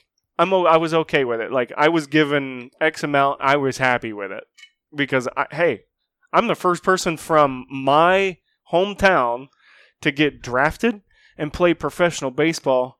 I was the first one since like 1930. And that's something they can never take away from you. That's right. That's right. You're absolutely right, and I didn't realize that at the time. Well, you never do when you're going through it. It, it takes like a perspective later. Yes. It's like what do they always say? It's like you can't see the picture when you're inside the frame, right? It's like you've got to be able to step back to be able to see Mhm. the whole picture, which is why it's so important to have good mentors in your life, like you had your coach, that you could bounce stuff off of. Like, what am I expecting? What's going on? You have an agent who's done this before. He's like, okay. I know you want to make millions of dollars because you see that on TV, but that's not how this works. Like, this is how we need to do to get in the door. when they put you in perspective, it it, it really changes the game. It really does. Um, so we I actually tell my host family like, hey, I got drafted, I signed. I had to tell my team, I had to tell my teammates like, I'm not going to be with you anymore. um, you guys are going to have to finish the season out. Um, but everybody was really really happy. It was, I'm sure they're it- all it- super excited. It's, it it's was all a- their dream too. Right. It was a great because there was actually other guys on the team that were basically in the same situation, but chose not to sign. They chose to go back to school To finish their to finish to, to finish their degree, but to play one more year of college baseball. more experience, everything else. Yeah. Yep. and hoping to get drafted the following year, and some did. Um, but th- everybody was happy and and and whatnot, and it was a great experience. We actually drove back to my hometown. It was about four hours, so not that bad. And I remember signing my contract at a Starbucks. We went- so and- official. well, and it was the only Starbucks in Morgantown at the time. And we we went to Starbucks and and my family was there, my mom and dad and sister, and it was myself and and the scout. And he's like, "Hey, you want anything?" Like I was like, "No, I, I'm good. Like I just I don't know what this does, but I'm I'm here." um, but my dad's like, "Oh yeah, I'll get something. I'll get something to drink." And he's like, "No, no, no, I got it. This is on the Indians." so he uh, he got everybody a drink at Starbucks, and uh, we sat down and we talked um, about the process, about what what was next. He had all the numbers right there on the contract. This is what you'll be paid. This is where we're to send you. Um, and I signed it, and he said, "In four years, I'll see you in the major leagues. In four years." And this happened in 2007. I signed my contract like the third week of July, and my dad was like really, really excited. Mom was excited. Sister was excited. Every- Everything. We were all on cloud nine. Yeah, I mean, it's, it's a huge accomplishment. Yeah. It's so amazing. and then um, they they called me. The Indians front office called me. Uh, people in the front office they called and said, "Hey, welcome to the organization. Uh, so glad to have you. We heard a lot about you. Um, this is where you know you're going to be going to our spring training complex that's down in Winter Haven, Florida. We're going to send you down there. You're going to be part of the rookie team." And my question was, uh, kept saying was like, you know, am I going to be a starting pitcher? Am I going to be a reliever? Like, what, what, what am I going to, what, what's my role? And they're like, well, right now, what we see is that you you threw a lot of innings in college.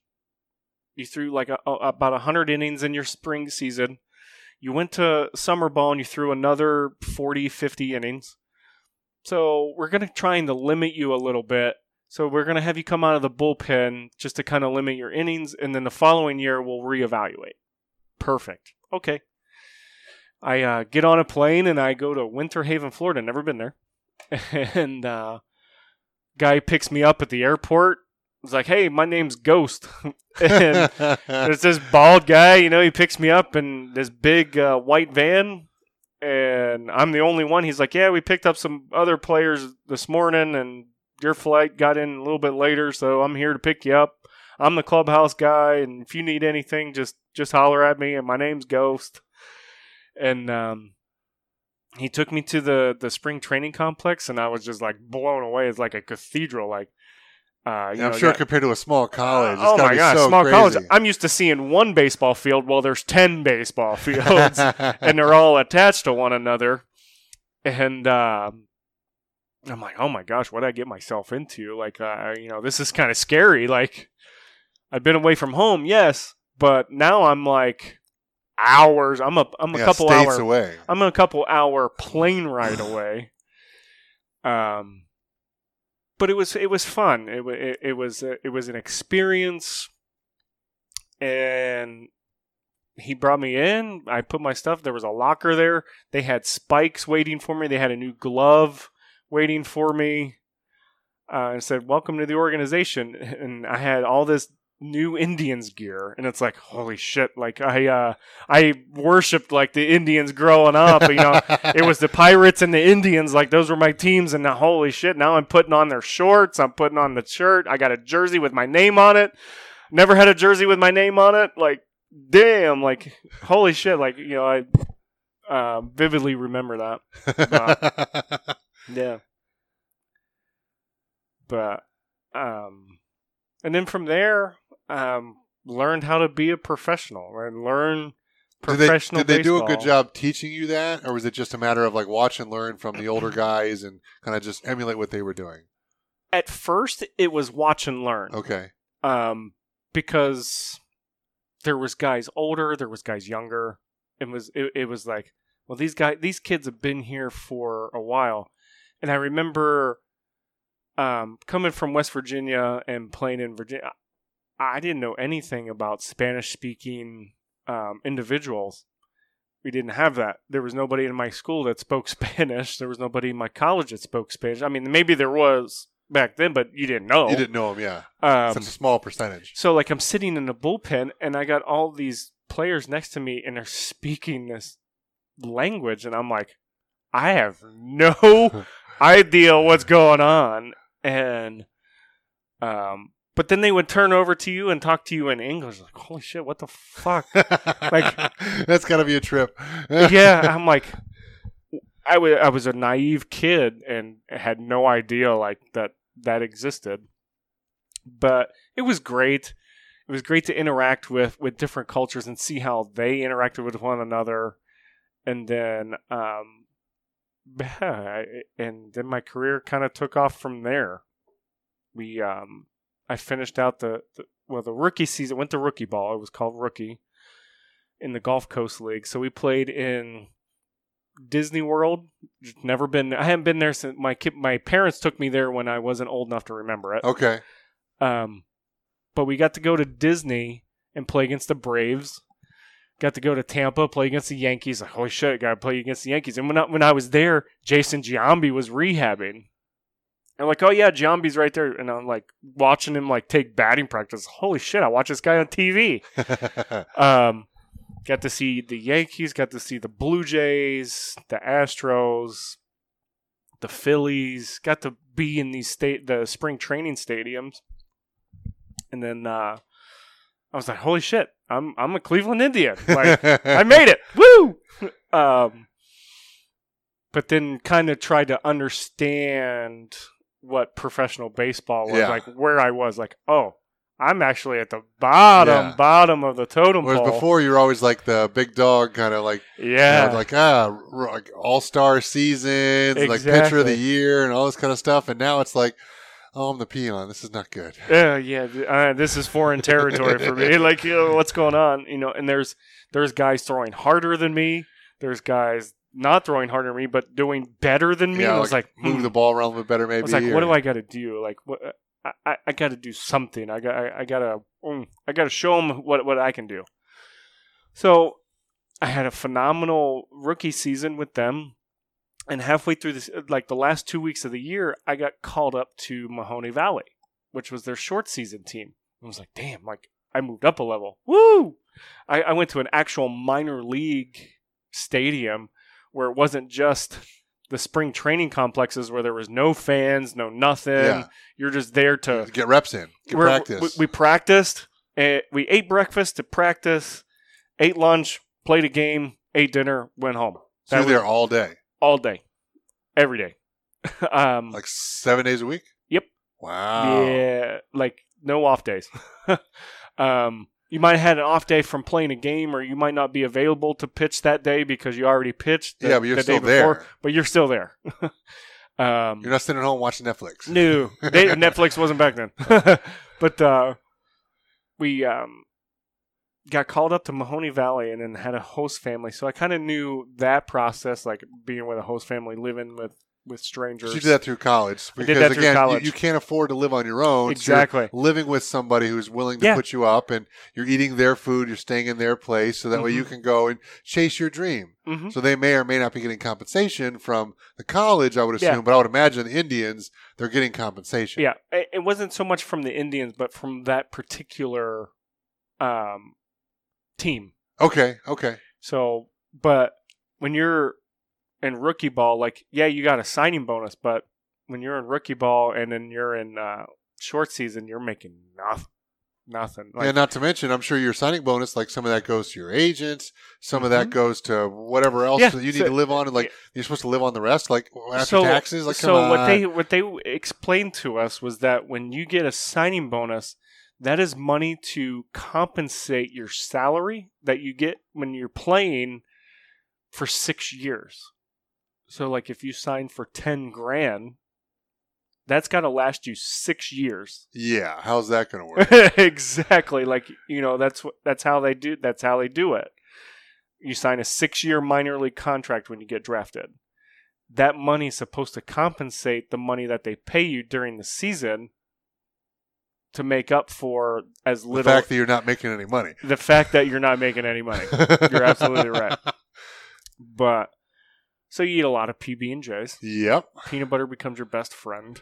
Um, Whatever's cheap. or stadium uh, like so and you have to pay clubhouse dues Oh, really? so you got to pay your clubhouse manager who does your laundry cleans your spikes That's not covered by the organization. It's No, covered by you guys. exactly and then he provides a pregame meal and a postgame meal and most of the time it's not PB and J. It's- well before before the game yes oh, really? yes unfortunately um, or a few deli meats here and there and some cheese.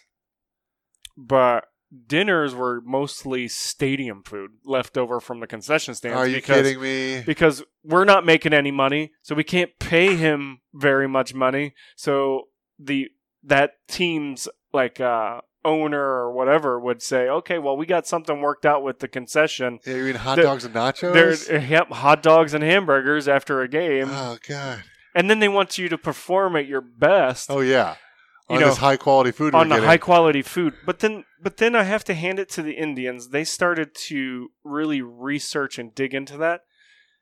The Indians would actually give the clubhouse managers money to provide better quality food. You just have to. I mean, it's like Yeah. it's Because because it's, it's- fuel. well, I mean, it- you, you have to have good fuel.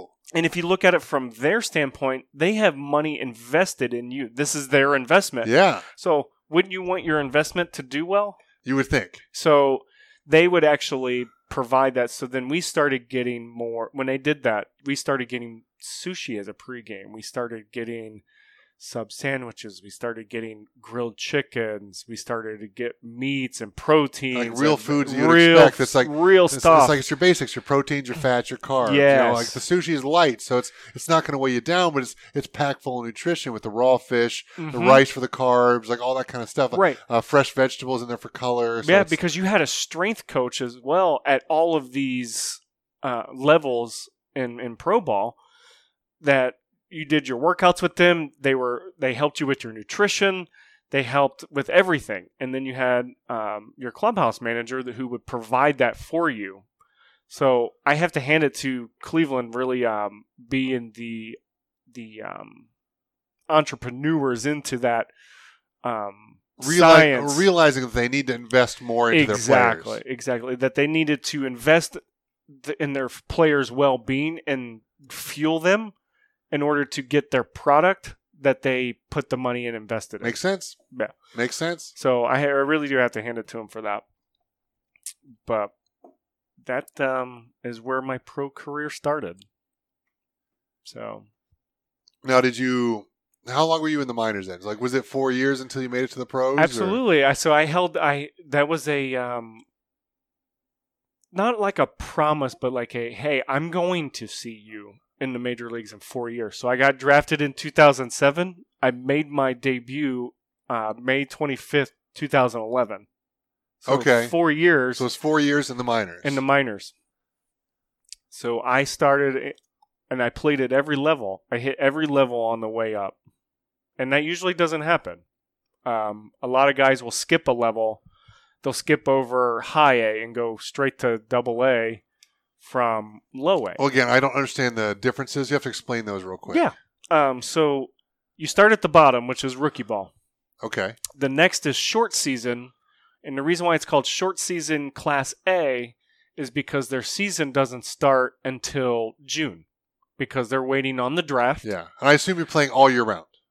No. Okay. So it's typical like your major league season starts in April and ends in the end of September and beginning of October. That's the baseball season. Okay.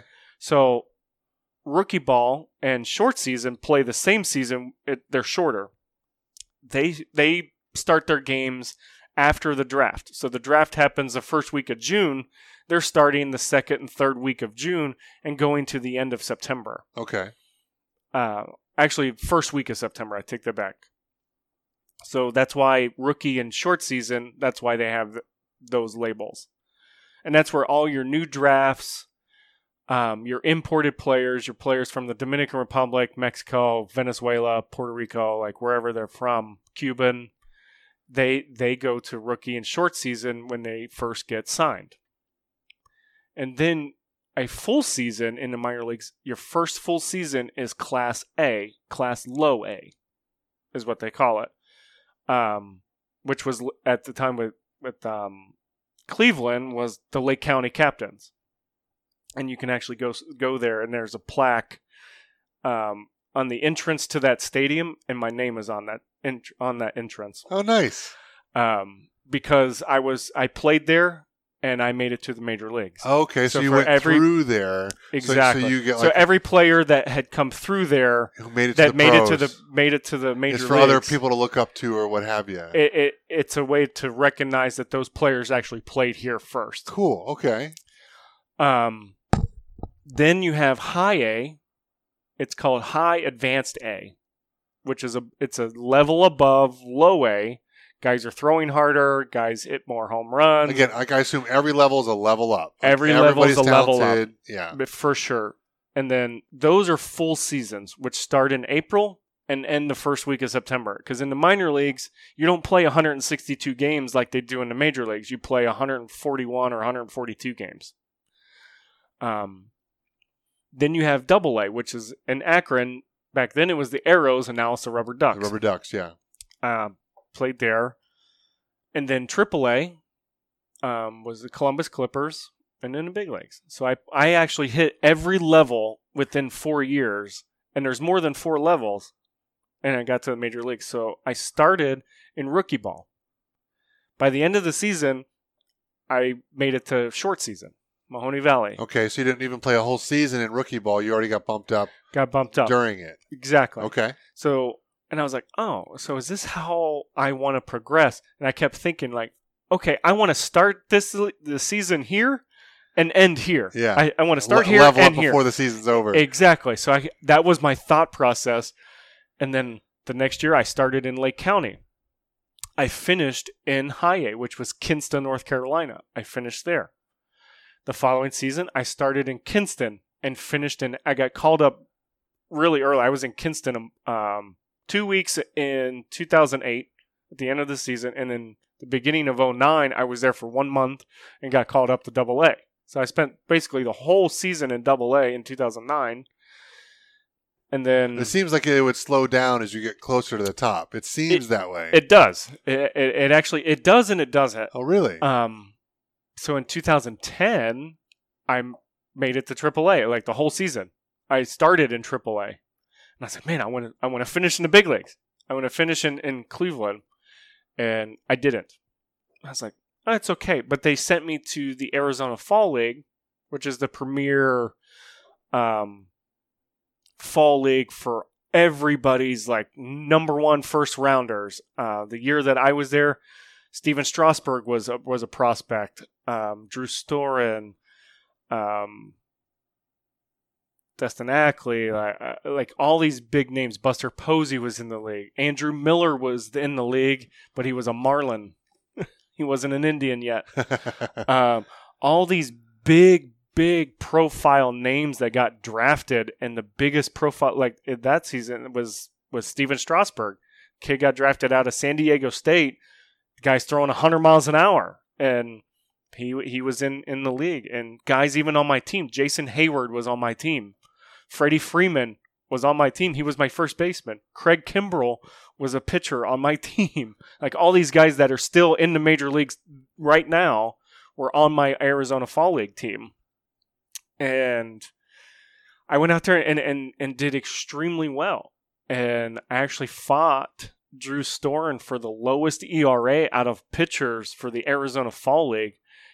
And I was a 34th rounder. These are all first rounders. yeah, exactly. Like, these are guys that are supposed to be there. They're expected. Yeah, they're supposed to be kicking your ass. Exactly. They're expected to be there. That's their expectation. The expectation for a 34th rounder was to stay home. Like I, I was supposed or to be cut Or realistically, already. you're going to stay in Double A for most of your career because you never advanced to Triple A. right. Right. Or, or stay in low A even. Yeah. Um, you're not supposed to advance. You're not supposed to be good. Like th- they don't like that you're a 34th rounder and you're beating out first rounders. They don't like that. But that that fueled me. That Absolutely. That, dro- that drove me. That underdog mentality of like, I'll show you assholes. Exactly. Like, hey, I belong here too. Yeah. Just because you got ten million dollars and I got a Snickers bar doesn't mean you know I don't belong here. we ended up the same place, son. so I actually fought Drew Storen. Neck. We were neck and neck for. I, we both had a zero ERA for 15 innings or whatever it was in the Arizona Fall League, and we're facing all these big profile hitters, first rounders, and, guys that made you know millions of dollars later in, in their career but we were all not millionaires then um getting them out. I was making them look stupid back then. And my last outing i gave up two runs and my era went to like a 1.4 and we were actually against drew's team and he went scoreless and i was so Shit. pissed Shit. so pissed, but I finished with the second lowest ERA in, Yeah. the, in, in the Arizona Fall One League. four. Holy Yeah. wow. Yeah, so um, but I really um enjoyed being a bullpen arm. I w- I wanted to be a star. I, I forgot to hit on that earlier. Um, the Indians just kept me in the bullpen. They loved my Well, mentality. they wanted to bring down your pitch count, they said. So they Yeah. wanted to see how you did without as much action. Right. So then they just kept me there because I did so well in that role. Um, I never did start. I started uh, three games in my professional career. Just, I would assume, when your other starters are needing a break or what have you, Like right? when we had a doubleheader and they didn't have a second starting pitcher for that day, okay. And they were only You seven could fill that role I even could though come you were in- you were essentially brought in to be a, a relief pitcher. Yeah, Yeah. Um, they brought me in. I would only throw two, three innings, and then you kind of piece it together with a bullpen day. Gotcha. But I forgot to hit on that earlier. That's okay. But um, yeah, I mean that's where that went, and then 2011, I felt like I should have made the team out of spring training. Um, I did extremely well in in camp. They didn't have so much. They did and so many um, negative things to say. They did. I didn't give them a reason to send me down to AAA um, because I was getting all these big names out pitching uh, in spring training. I was getting them all out, and um, just went from there. They sent me down in 2011, and then I get a call. I'm actually. What, what do you mean sent you down until? They sent- so they I thought you made it to the Indians in 2011. I did, but I started in AAA. Okay. So in in spring training, they they will send you to whatever level they need to. You're playing with the Indians, and you're in camp, big league camp, with the Indians. So I'm bumping elbows with CC Sabathia, Cliff Lee, and Grady Sizemore, and um, Travis Hafner, and all these guys.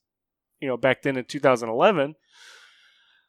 And they had to send me down because they didn't have a spot for me. I was um, I was on the 40 man roster they had they didn't have a spot for me, and then they had to send me to AAA. So they send me to AAA, and I I'm doing well there. I'm the closer for the Clippers, um, doing well there. And then I get a call. I'm actually at a concert across the street from our our stadium.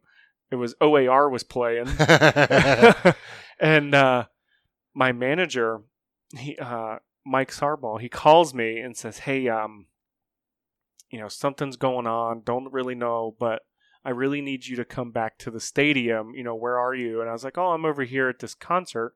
I really need you to come back to the stadium." the And he- Clipper Stadium. Clipper Stadium, and he sounded so like, da- not like down in the dumps, but like serious. Like I was like, "Oh shit, Yeah, shit." this is serious. Get your ass over here. yeah like get here i need i need you to come here um i need you to probably pack your locker Ooh. i'm like oh fuck me like the, the the one talk you don't ever want to get Ever- from the uh, boss man. Like i thought i was going home I, I i thought i was like done yeah, like you, you'd almost made it there, but they brought you back down Yes. to AAA because you don't have a spot on the actual Indians team. You're thinking like another season, maybe two, and I'm right there. They'll have a spot for me. It'll be Mhm. perfect. And now you're getting the hey buddy talk. Oh, hey shit. by the way so i show up and and like my my heart is like in oh, my I can gut. only imagine what you were feeling. It's in my stomach, and um, I walk in. It's like, hey, I need ha- have a seat.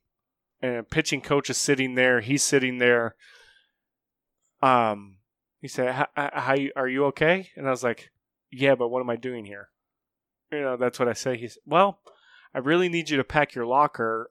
Um, I don't know how to tell you this, and I'm like, "Oh shit, here it comes." Um, you you're gonna be in Cleveland tomorrow. Hey I was like, oh shit! Like you just scared the living daylights out of me. And then How much uh, that's on purpose? Yeah, and then like, but there were stipulations. So What stipulations? so they didn't know if they were going to activate me or not. So I was in holding. Okay, so you're kind of in limbo. I was in limbo. I was sitting in a hotel at a friend's house, and we're sitting at a friend's house, and my wife was there too because she was staying at their house because they were going to take her to the airport the next day to fly out for her one of her friends' weddings in New York City. Your wife, we skipped over all of this. We're, we'll hit this back later. Don't you think you got away from that one? We'll, we'll come back and touch on that later. But so she needed to fly out the very next day to go to her friend's wedding in New York City. And I'm like, listen, babe, like we're not married at this time. We're just engaged. Just dating at the time. Okay. Yeah, we're, we're, enga- engaged. We're, we're engaged. okay, Um, we planned on getting married at the end of 2011. fair enough. So I was like, go ahead and go. I don't know if I'm going to be active or being sent back to Columbus. Yeah. Like, just go, please. Yeah. You, you already But I can't this. miss this opportunity. Right. I can't. I, I have to be here. This is where they told me to be. I'm going to be here until they tell me further.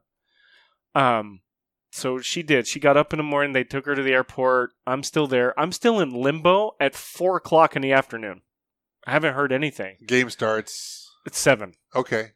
So it's like four o'clock, and the um, travel guy for the Indians like finally calls like, "Hey, um, you can go ahead and come to the clubhouse now." I was like, "Oh, hell yeah, I get to come to the clubhouse!" Like, holy shit! Like, um, they had to wait to see if th- somebody that they were going to put on the disabled list. Um, A cleared physical or whatever. yeah, it was. if they were actually going to send them and put the like that that person actually got hurt and needed to go on the disabled list, and that happened, and that allowed me to get active for the Indians, and I was active that night. My wife's in uh, New York City, and I get a call like, you know, hey, where are you? Blah blah blah. I was like, I'm in the clubhouse, and I'm like crying and whatnot. you know, my college coach calls me and he's like, "Don't forget, you you belong there.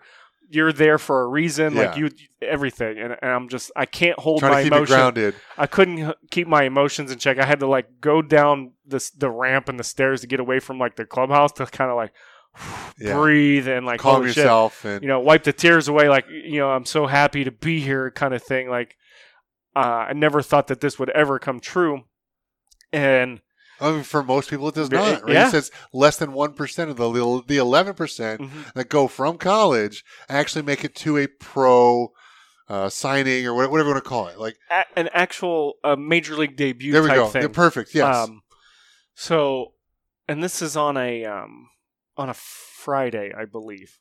It's either a Thursday or Friday. I couldn't. I can't remember. And um, one of the younger guys that I knew, he brought over a pink backpack. and I'm like, What is ballsy. this? So he said, "Hey, uh, by the way, you need to keep this stocked with this, this X, Y, Z. This stuff needs to be in here, um, and you got to carry it to and from the bullpen." Okay, I'll do that. No problem. Roger problem. that. Yes, sir. No problem. No problem. Yep. Yes, sir. Um, so I had to walk across the field with a pink backpack on, and you got you know thirty thousand fans screaming at you, "Hey, nice backpack!"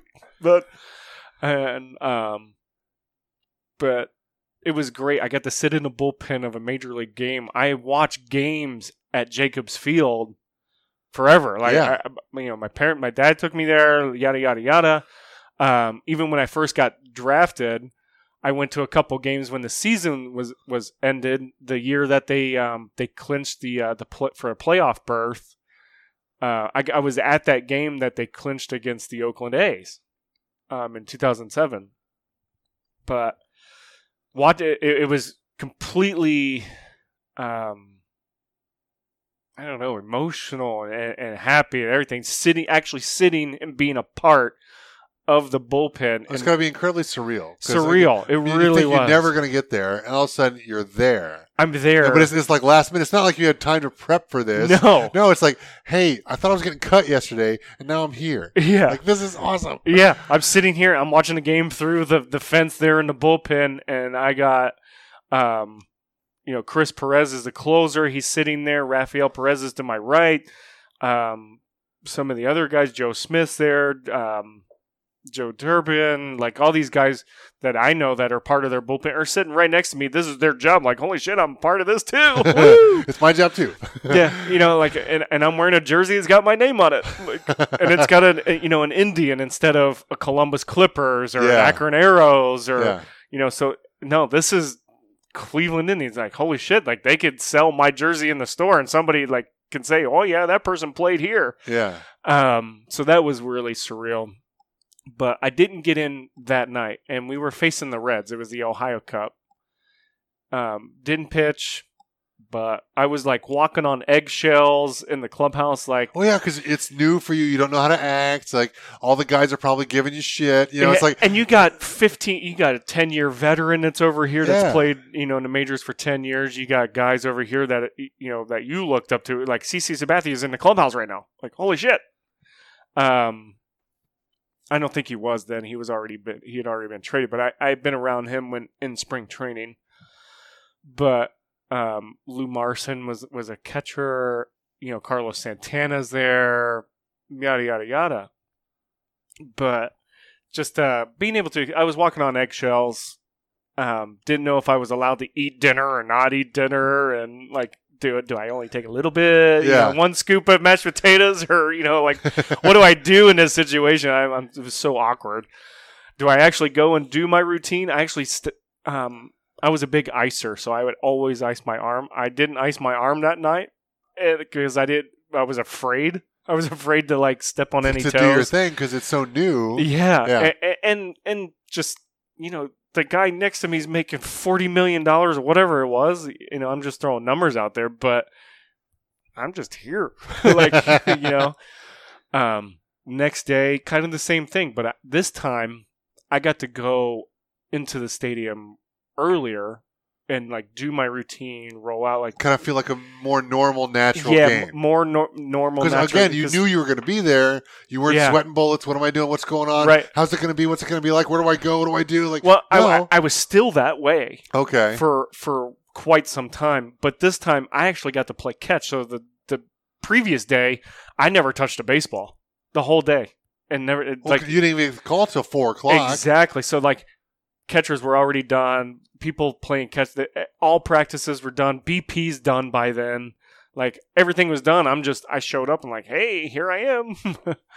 um, but this time I got to be more part of the team and play catch and practice Yeah. and go plus, over. it's not like you're the brand new guy because they've they've seen you at spring training and all that kind of stuff. So they're familiar with you. They know you're playing triple or whatever. So it's like they, they're under, they they understood a little bit they, more. they obviously see this process all the time. It's normal to them. yes, Where it's new for you. where it wasn't normal for me. Well, it's, it's it's a new step, like because you Yeah. were you were you were great in probably all the all the ones coming up because you were there, you were doing well, you're performing. Mm-hmm. But now you're like, oh, this is like the top. This is the top dog. this Like, is the top. what do I do now? So- and then and then that kind of killed my my drive a little bit because this is the top. yeah, There's nowhere else to go. I got it. Yeah, I got it.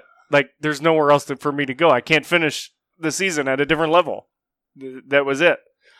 Um, but I didn't pitch that night either. And then the next uh, Sunday was a day game, and Mitch Talbot was starting that game. Mitch and I are, are friends or whatnot. We played together and against each other a lot through our careers Okay. but he started the game where I made my debut. Uh, sold out crowd. the The stadium's completely packed. It's loud. dare I say is that's pretty uncommon for baseball, unless it's like deep into the season, like for playoffs and whatnot, right? Because right? typically it's like, yeah, it might be pretty full, but it's not normally going to be sold No, out. this was standing room only, and it was the Ohio Cup because we were playing the Cincinnati Reds, and. I'm like every time that phone rings and a bullpen's like, oh shit, am I, is it me? Is it me? Uh, don't be me, don't be me, kind of thing. And um, uh, we ended up it, the game was tied. We ended up we were losing, but then we had a big inning in like the seventh, the seventh or eighth inning. We had a really big inning where we blew the game open. Uh, we scored like eight runs or something like That's that. That's the crazy thing about baseball is one inning can change everything. Yeah. And you know, guys that were your setup man and closers and your role um, bullpen arms were throwing, getting ready, going through their routine because they knew that they were probably going to pitch. And then things changed, and we All of a sudden they don't need them because Right, they don't so need they sit main them closer. down. Yeah, so save their arm. and then they made a phone call down and hey, uh, maybe you should play catch uh, here in the eighth inning with the outfielder. And I, all right, walk out there. I open the door and I step out in the stadium and I saw like the triple deck and everybody, and I was like, oh fuck. the thing starts spinning. Oh, things started spinning. My hands started shaking. I was cold, sweating, like everything. And I'm trying not to overthrow um, Choo, who was the right fielder then. I'm just trying to play catch, and I can't even feel it. It feels like I'm throwing a feather. Just trying to play catch, like All oh, the God. adrenaline's rushing. all yeah. the adrenaline. My my eyes started twitching, and um, I go back in. Didn't throw it away. I was I was proud. I sat down and I'm like, breathe. You got to breathe. You got to breathe. and I couldn't. I couldn't breathe. I was just so amped up. And then the phone rang, and they're like, "All right, you got the ninth inning." Oh shit! Are you serious? Really? Like, I mean, that's what's going through my head. And uh, stood up, got got went up to the bullpen, started firing the ball, and I spiked one. I was like, "Oh no! Like, can I throw strikes? Can I please let me throw strikes? Please let me throw strikes." Brain of the baseball guys, you know. Um, bullpen goes well. I would assume it's a matter of just having to settle in, realizing Yeah. you've been here before, it's no different, and just let let let the muscle memory from years and years and years of training take over. And that's exactly what it was. I had to let my body do what it was meant to do. It was. It, it has been doing this process. Yeah, you've been training for it for years. since you were what six. Yeah, exactly. So bullpen went all right. I can't feel the baseball like it just like wow. I got you know I'm throwing the hardest I've ever thrown in my life kind of thing. Um, That adrenaline do things to you. man, and then it's time for me to jog from right field all the way to the mound. You got to take a pink backpack. Nope, didn't have to take the big backpack this time. The, the next guy on the totem pole had to take it. Sucks to be him. Yeah. but um, make that jog across the, the the field. Get there. I got my hat down.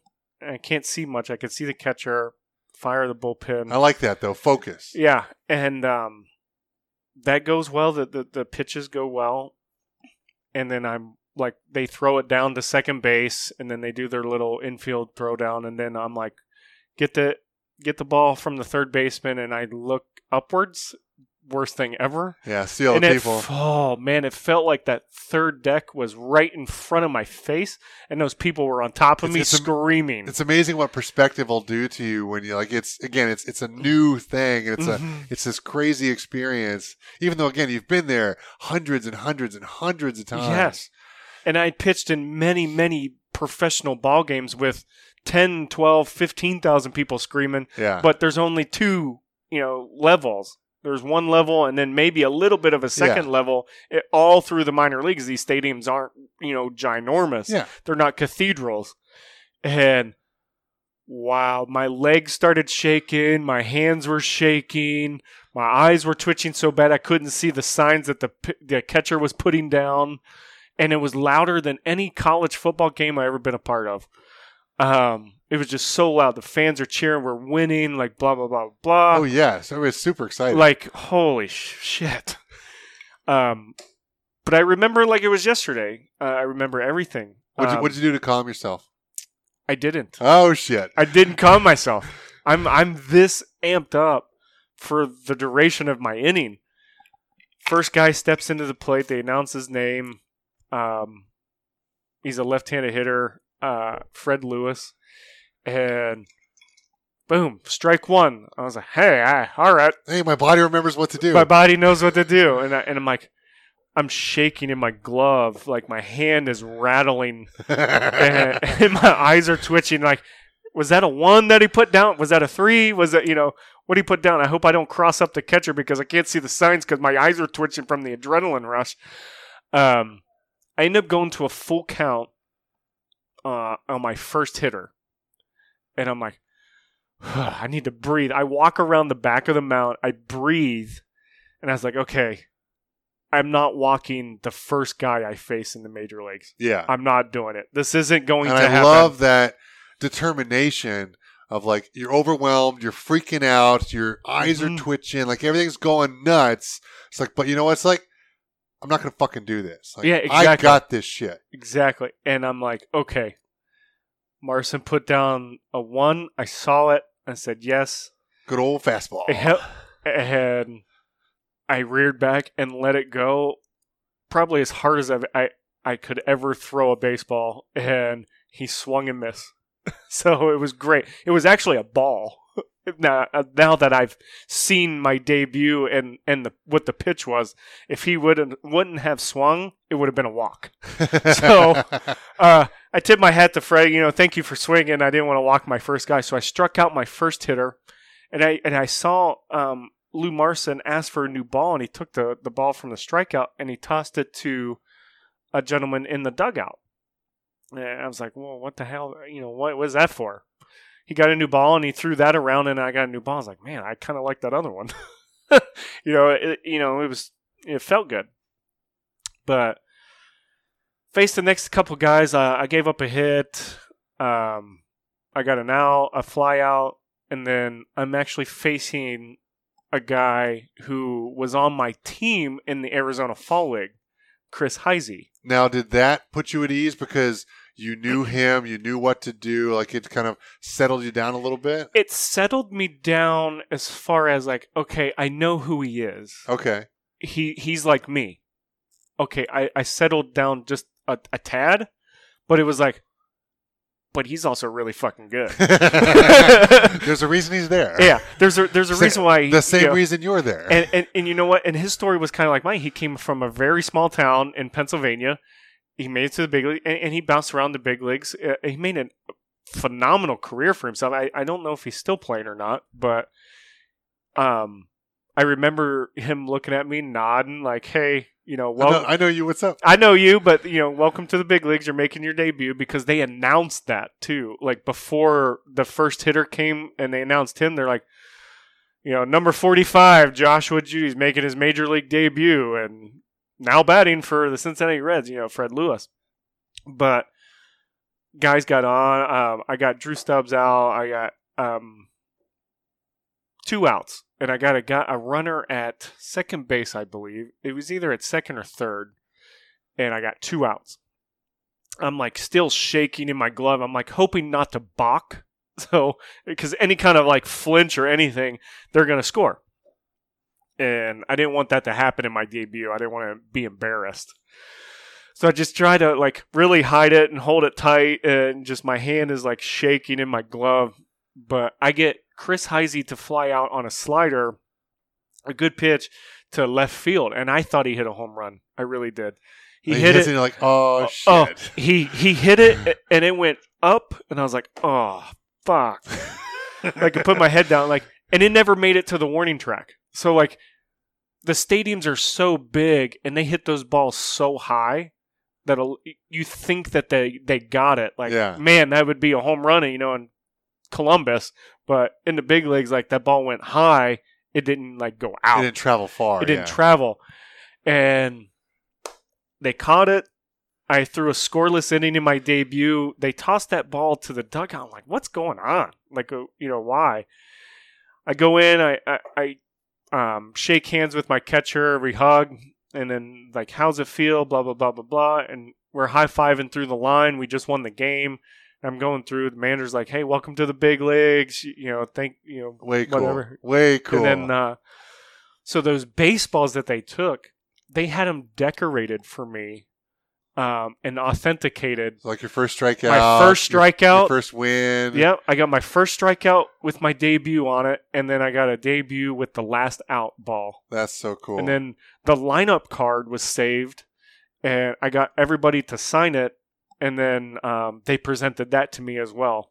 that is so cool. And then they gave me a whole sleeve of baseballs that were from the game, and they put stickers on. They authenticated all of those that I could give to family or whatnot from Yeah. my debut. That's awesome. Yeah. So that was um, that was everything leading up to my debut. That's awesome. I'll tell you what, we've been rambling on here for quite a while. Let's save maybe like the rest of the story for maybe like number Yeah. Uh, but before we wrap up here, uh, the story of your uh, fiance who's going off to New York for a wedding as you're making your debut, and now your wife. Like we, we got to get into this. You Like, got to get into that. how did how did you two meet? So we actually met at a bowling alley Okay. um, in Morgantown. You, you were out there throwing 300s, and she was like, Who's this tall, handsome bastard? That's right. She was like, "Who's this tall, handsome guy?" Um, So, funny story. She worked there. She was a a, uh, a waitress, and also her be- her best friend Sarah was a waitress there as well. And there was this old creepy guy, you know, that typical old creepy guy that's at every bowling alley, and yeah. so they they knew him and they knew me, but they they thought I was unapproachable. And this was in 2007. Um, Just like resting bitch face, or what's going on here? no, Like- no, like, oh my gosh, like this guy's, you know, so so handsome or whatnot. Like, I can't talk to this person. Oh, okay, I get that. That kind of thing. You know, it's still very new, like out of college. Like we're juniors in college. She was a senior in college. Like so, kind of that. Um, Yeah. that He's out of my league. I can't go talk to him. Ex- He's- basically. He's, he's too pretty. right. So this old creepy guy's like, "Oh yeah, I'll go talk to him." No, no problem. He comes down, talks to me. He's like, "Hey, there's two beautiful women back there that would like to get your number. Are you uh, interested?" And I was like, "Hell yeah, let's go." The answer is yes. um, so we go and and then they went when he came down to talk to me. They went running and screaming like out of the bowling alley, out the exit door, like little teenage girls that you know somebody. You know, it's like Is- you is- passed the note off to somebody, and they're like, "Oh my gosh, they're reading it." Is that not normal? I don't understand. I do the same thing. but um, But apparently, I'm really bad at this whole they- like dating thing. Yeah, they came back. They came back in, and it was her friend and I who exchanged numbers because my wife was too afraid to do that. So the joke between us is that, oh well, you wanted my best friend first, and then I was like, no, I really did it because I wouldn't pay attention to her friend at all all night. I paid attention to her. You, normally, that's pretty obvious to people, but Yeah. may, yeah. maybe not when everyone's got the swoon eyes going on. right I don't know. e- exactly exactly so then we started talking more and then we started hanging out we what, started what dating kind of time frame is this? so this was in september the very end of september um, in 2007 Okay, so you're like just starting in college. No i i had just finished short season Okay. in pro ball so i got drafted in 2007 Oh, that's right. You got drafted in 2007. in june okay. I played, and then I was home after the season and was getting ready for them to send me to uh, instructional league. gotcha. um, okay. Okay. So I had to go do like a, a month thing in, in Winter Haven. But we started talking, started hanging out, um, went on quite a few dates, and then I got sent to instructional league. But we talked on the phone almost every day. The long distance is so tough. Yeah. Yeah. So like it was very fresh, it was new, like we'd only like known each other, you know, 3 weeks kind of thing. But then we remained like kind of dating or whatnot like when I came back. And ever since then we've been together.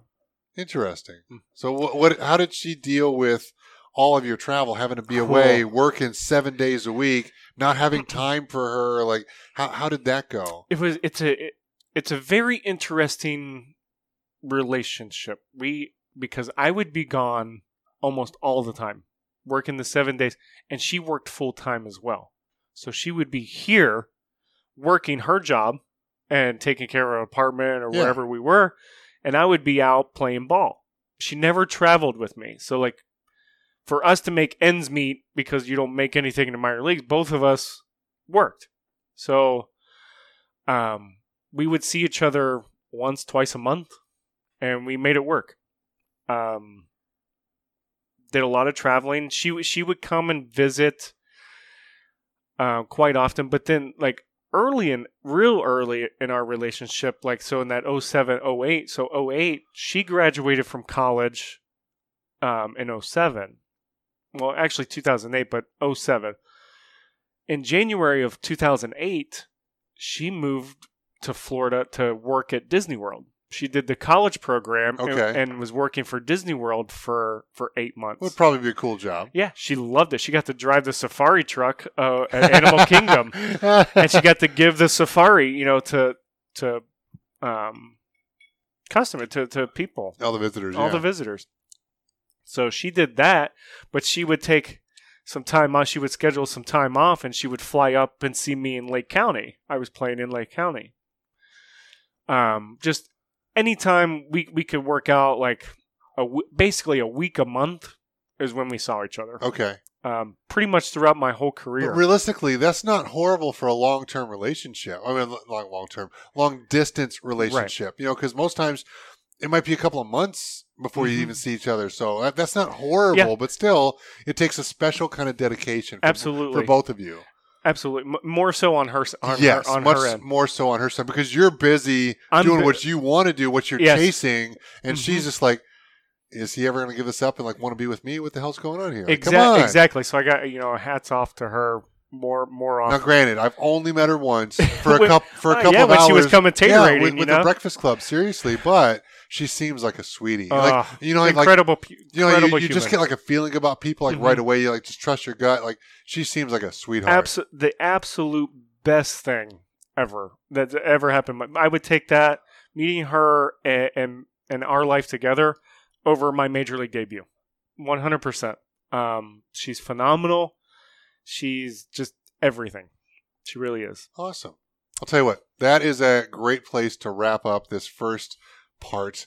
Uh, they'll, All right, they'll part at one. least they'll at least be a part two, uh, possibly a part three. We'll see. Uh, obviously, um, like we know each other now, Mhm. and it's like I I feel like I mean I I have this.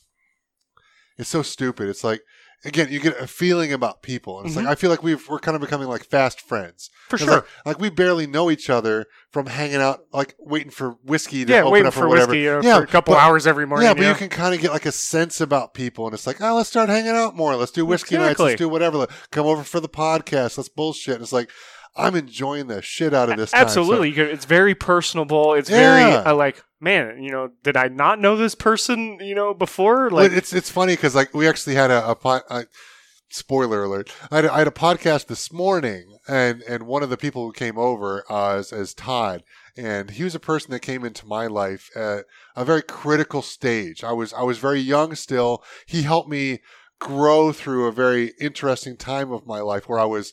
I was divorced. I was dealing with like a young child and dealing with my ex-wife and all Mhm. those kind of troubles. I was questioning my own like thoughts and beliefs and everything else. And we became very fast friends. And and he's a, a, a firm believer that you find people in your life that you in, instantly click with, and it's like you've Absolutely. got instant history, right? Mhm. And he's like, like I feel like uh, he's like uh, big into the reincarnation. okay, So he believes like he believes that like our souls have met before and now they're meeting again in this time and place because we're drawn like And I can magnetically to each other. and, and I can relate to yeah, that for so sure, one hundred percent. one it's- hundred So it's kind of funny because again, like we barely know each other, but like I feel like we're becoming like fast friends, which Yeah. is which is kind of cool. It's just like I don't, know. It is what it is. But nonetheless, Yeah. like we'll we'll do plenty of uh, other stuff Oh, I'm sure, to. hundred percent. I really enjoyed it. and 1000% we need to cover at some point the whole idea of the Cleveland Indians changing their name because the woke mob has come out and said this is offensive. Like, who's it offensive to? Like, It's offensive to those. I don't, ten I don't think the Native Americans are super offended no, by it. a I- lot of them are not Well, let's let's Um, let's but, not get into yeah. it, but we will certainly have to cover Yeah. that someday. for sure. Uh, but thank you so much for coming on the show. I really Thanks for appreciate bringing it. some whiskey. I've been we've been drinking whiskey all night. I've been enjoying this Heaven Hill uh, old style bourbon and Green uh, label. is Green Label, which is quite delicious. And I got to say, this uh, 1910 that we popped open is a little spicy, but it's it's, good. It's, very mellow. It's very Like, very for, good. for me, it had to mellow out a little bit with the ice a little Okay. bit, but I had to kind of chill. But nonetheless, so Yeah. thank you so much. Uh, do you have any closing thoughts you'd like to leave with our no, listeners? um, I mean, I really enjoyed being here, telling you know parts of my my story. I don't get to tell it very often, but it was great. It was a really great, great experience. I'll tell you what, I think the listeners are really going to enjoy it. There was lots of good detail in there, lots of lots of things to think about, but obviously it kept flowing the entire Mm-hmm. time. I'm sitting here like captivated listening the whole time. It was, it was great. yeah, So, all right. Well, thank you, sir. Thank and you. Uh, we will see you guys next time. Dude, that was fucking great. yeah, it was. That was so much fun. Yeah, yeah.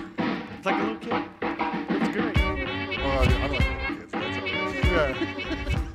All right, well, that wraps up another great episode. It was so nice of Josh to come on the show on such short notice. Now, I had recorded this weeks ago previously when I actually recorded the last podcast we did. Oh, what did I call it? Contemplating our existence or something like that.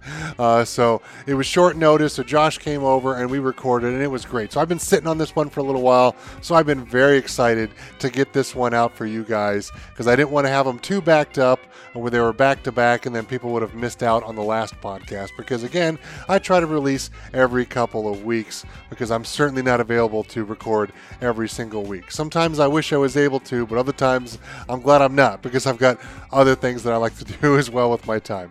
Nonetheless, I hope you guys really enjoyed this one. This is going to be part one of at least another part, uh, maybe even a three part series, because there's a lot more of interesting facts and stuff to get into with Josh's uh, Major League Baseball career. And then obviously, uh, we'll eventually get into bourbon and whiskey and all that kind of stuff. Is that's how I met Josh, you know, because he is a bourbon purple belt whereas I'm still very much a bourbon white belt. So there's lots of things that I need to learn from him as well. He's got a, a vast knowledge of this. He's tasted lots of different things, so I can definitely pick his brain, and we're definitely going to do some some of that on the show. Not too much nerdy detail, but there will certainly be some nerd alerts going on there as well. Uh, if you guys are still listening, thank you so much for all of your support. I really do appreciate it. The biggest thing we can do right now to support the show is to go out and leave it a five star review. So please, wherever you're listening to this, go out and leave the show a five star review. That really helps it get bumped up in the rankings and allows new people to find the show. And obviously, talk about it with your friends, share it on social media, do all those kind of things too, because I would greatly appreciate that. Now, because of our tech guy, uh, tech support, Ryan Carlson, we now have a way for uh, listeners to contact the show if you guys have any kind of topics that you want us to cover, or if you have any questions you'd like to ask any of our regular guests. Please feel free to drop us a comment, and we will get to those on the show. So you can go to uncensoredhumanity.com and fill out the contact us form, or you can send us an email at uncensoredhumanitypodcast at gmail.com. And all of those will land in my inbox. And like I said, we will get to those on the show. So let us know. I said, if you have any questions or comments about things you'd like us to cover, or any questions of the regular guests that we have, and we will get those answered and out to you guys. But that is all we have time for this week. So we will see you guys next time on Uncensored Humanity.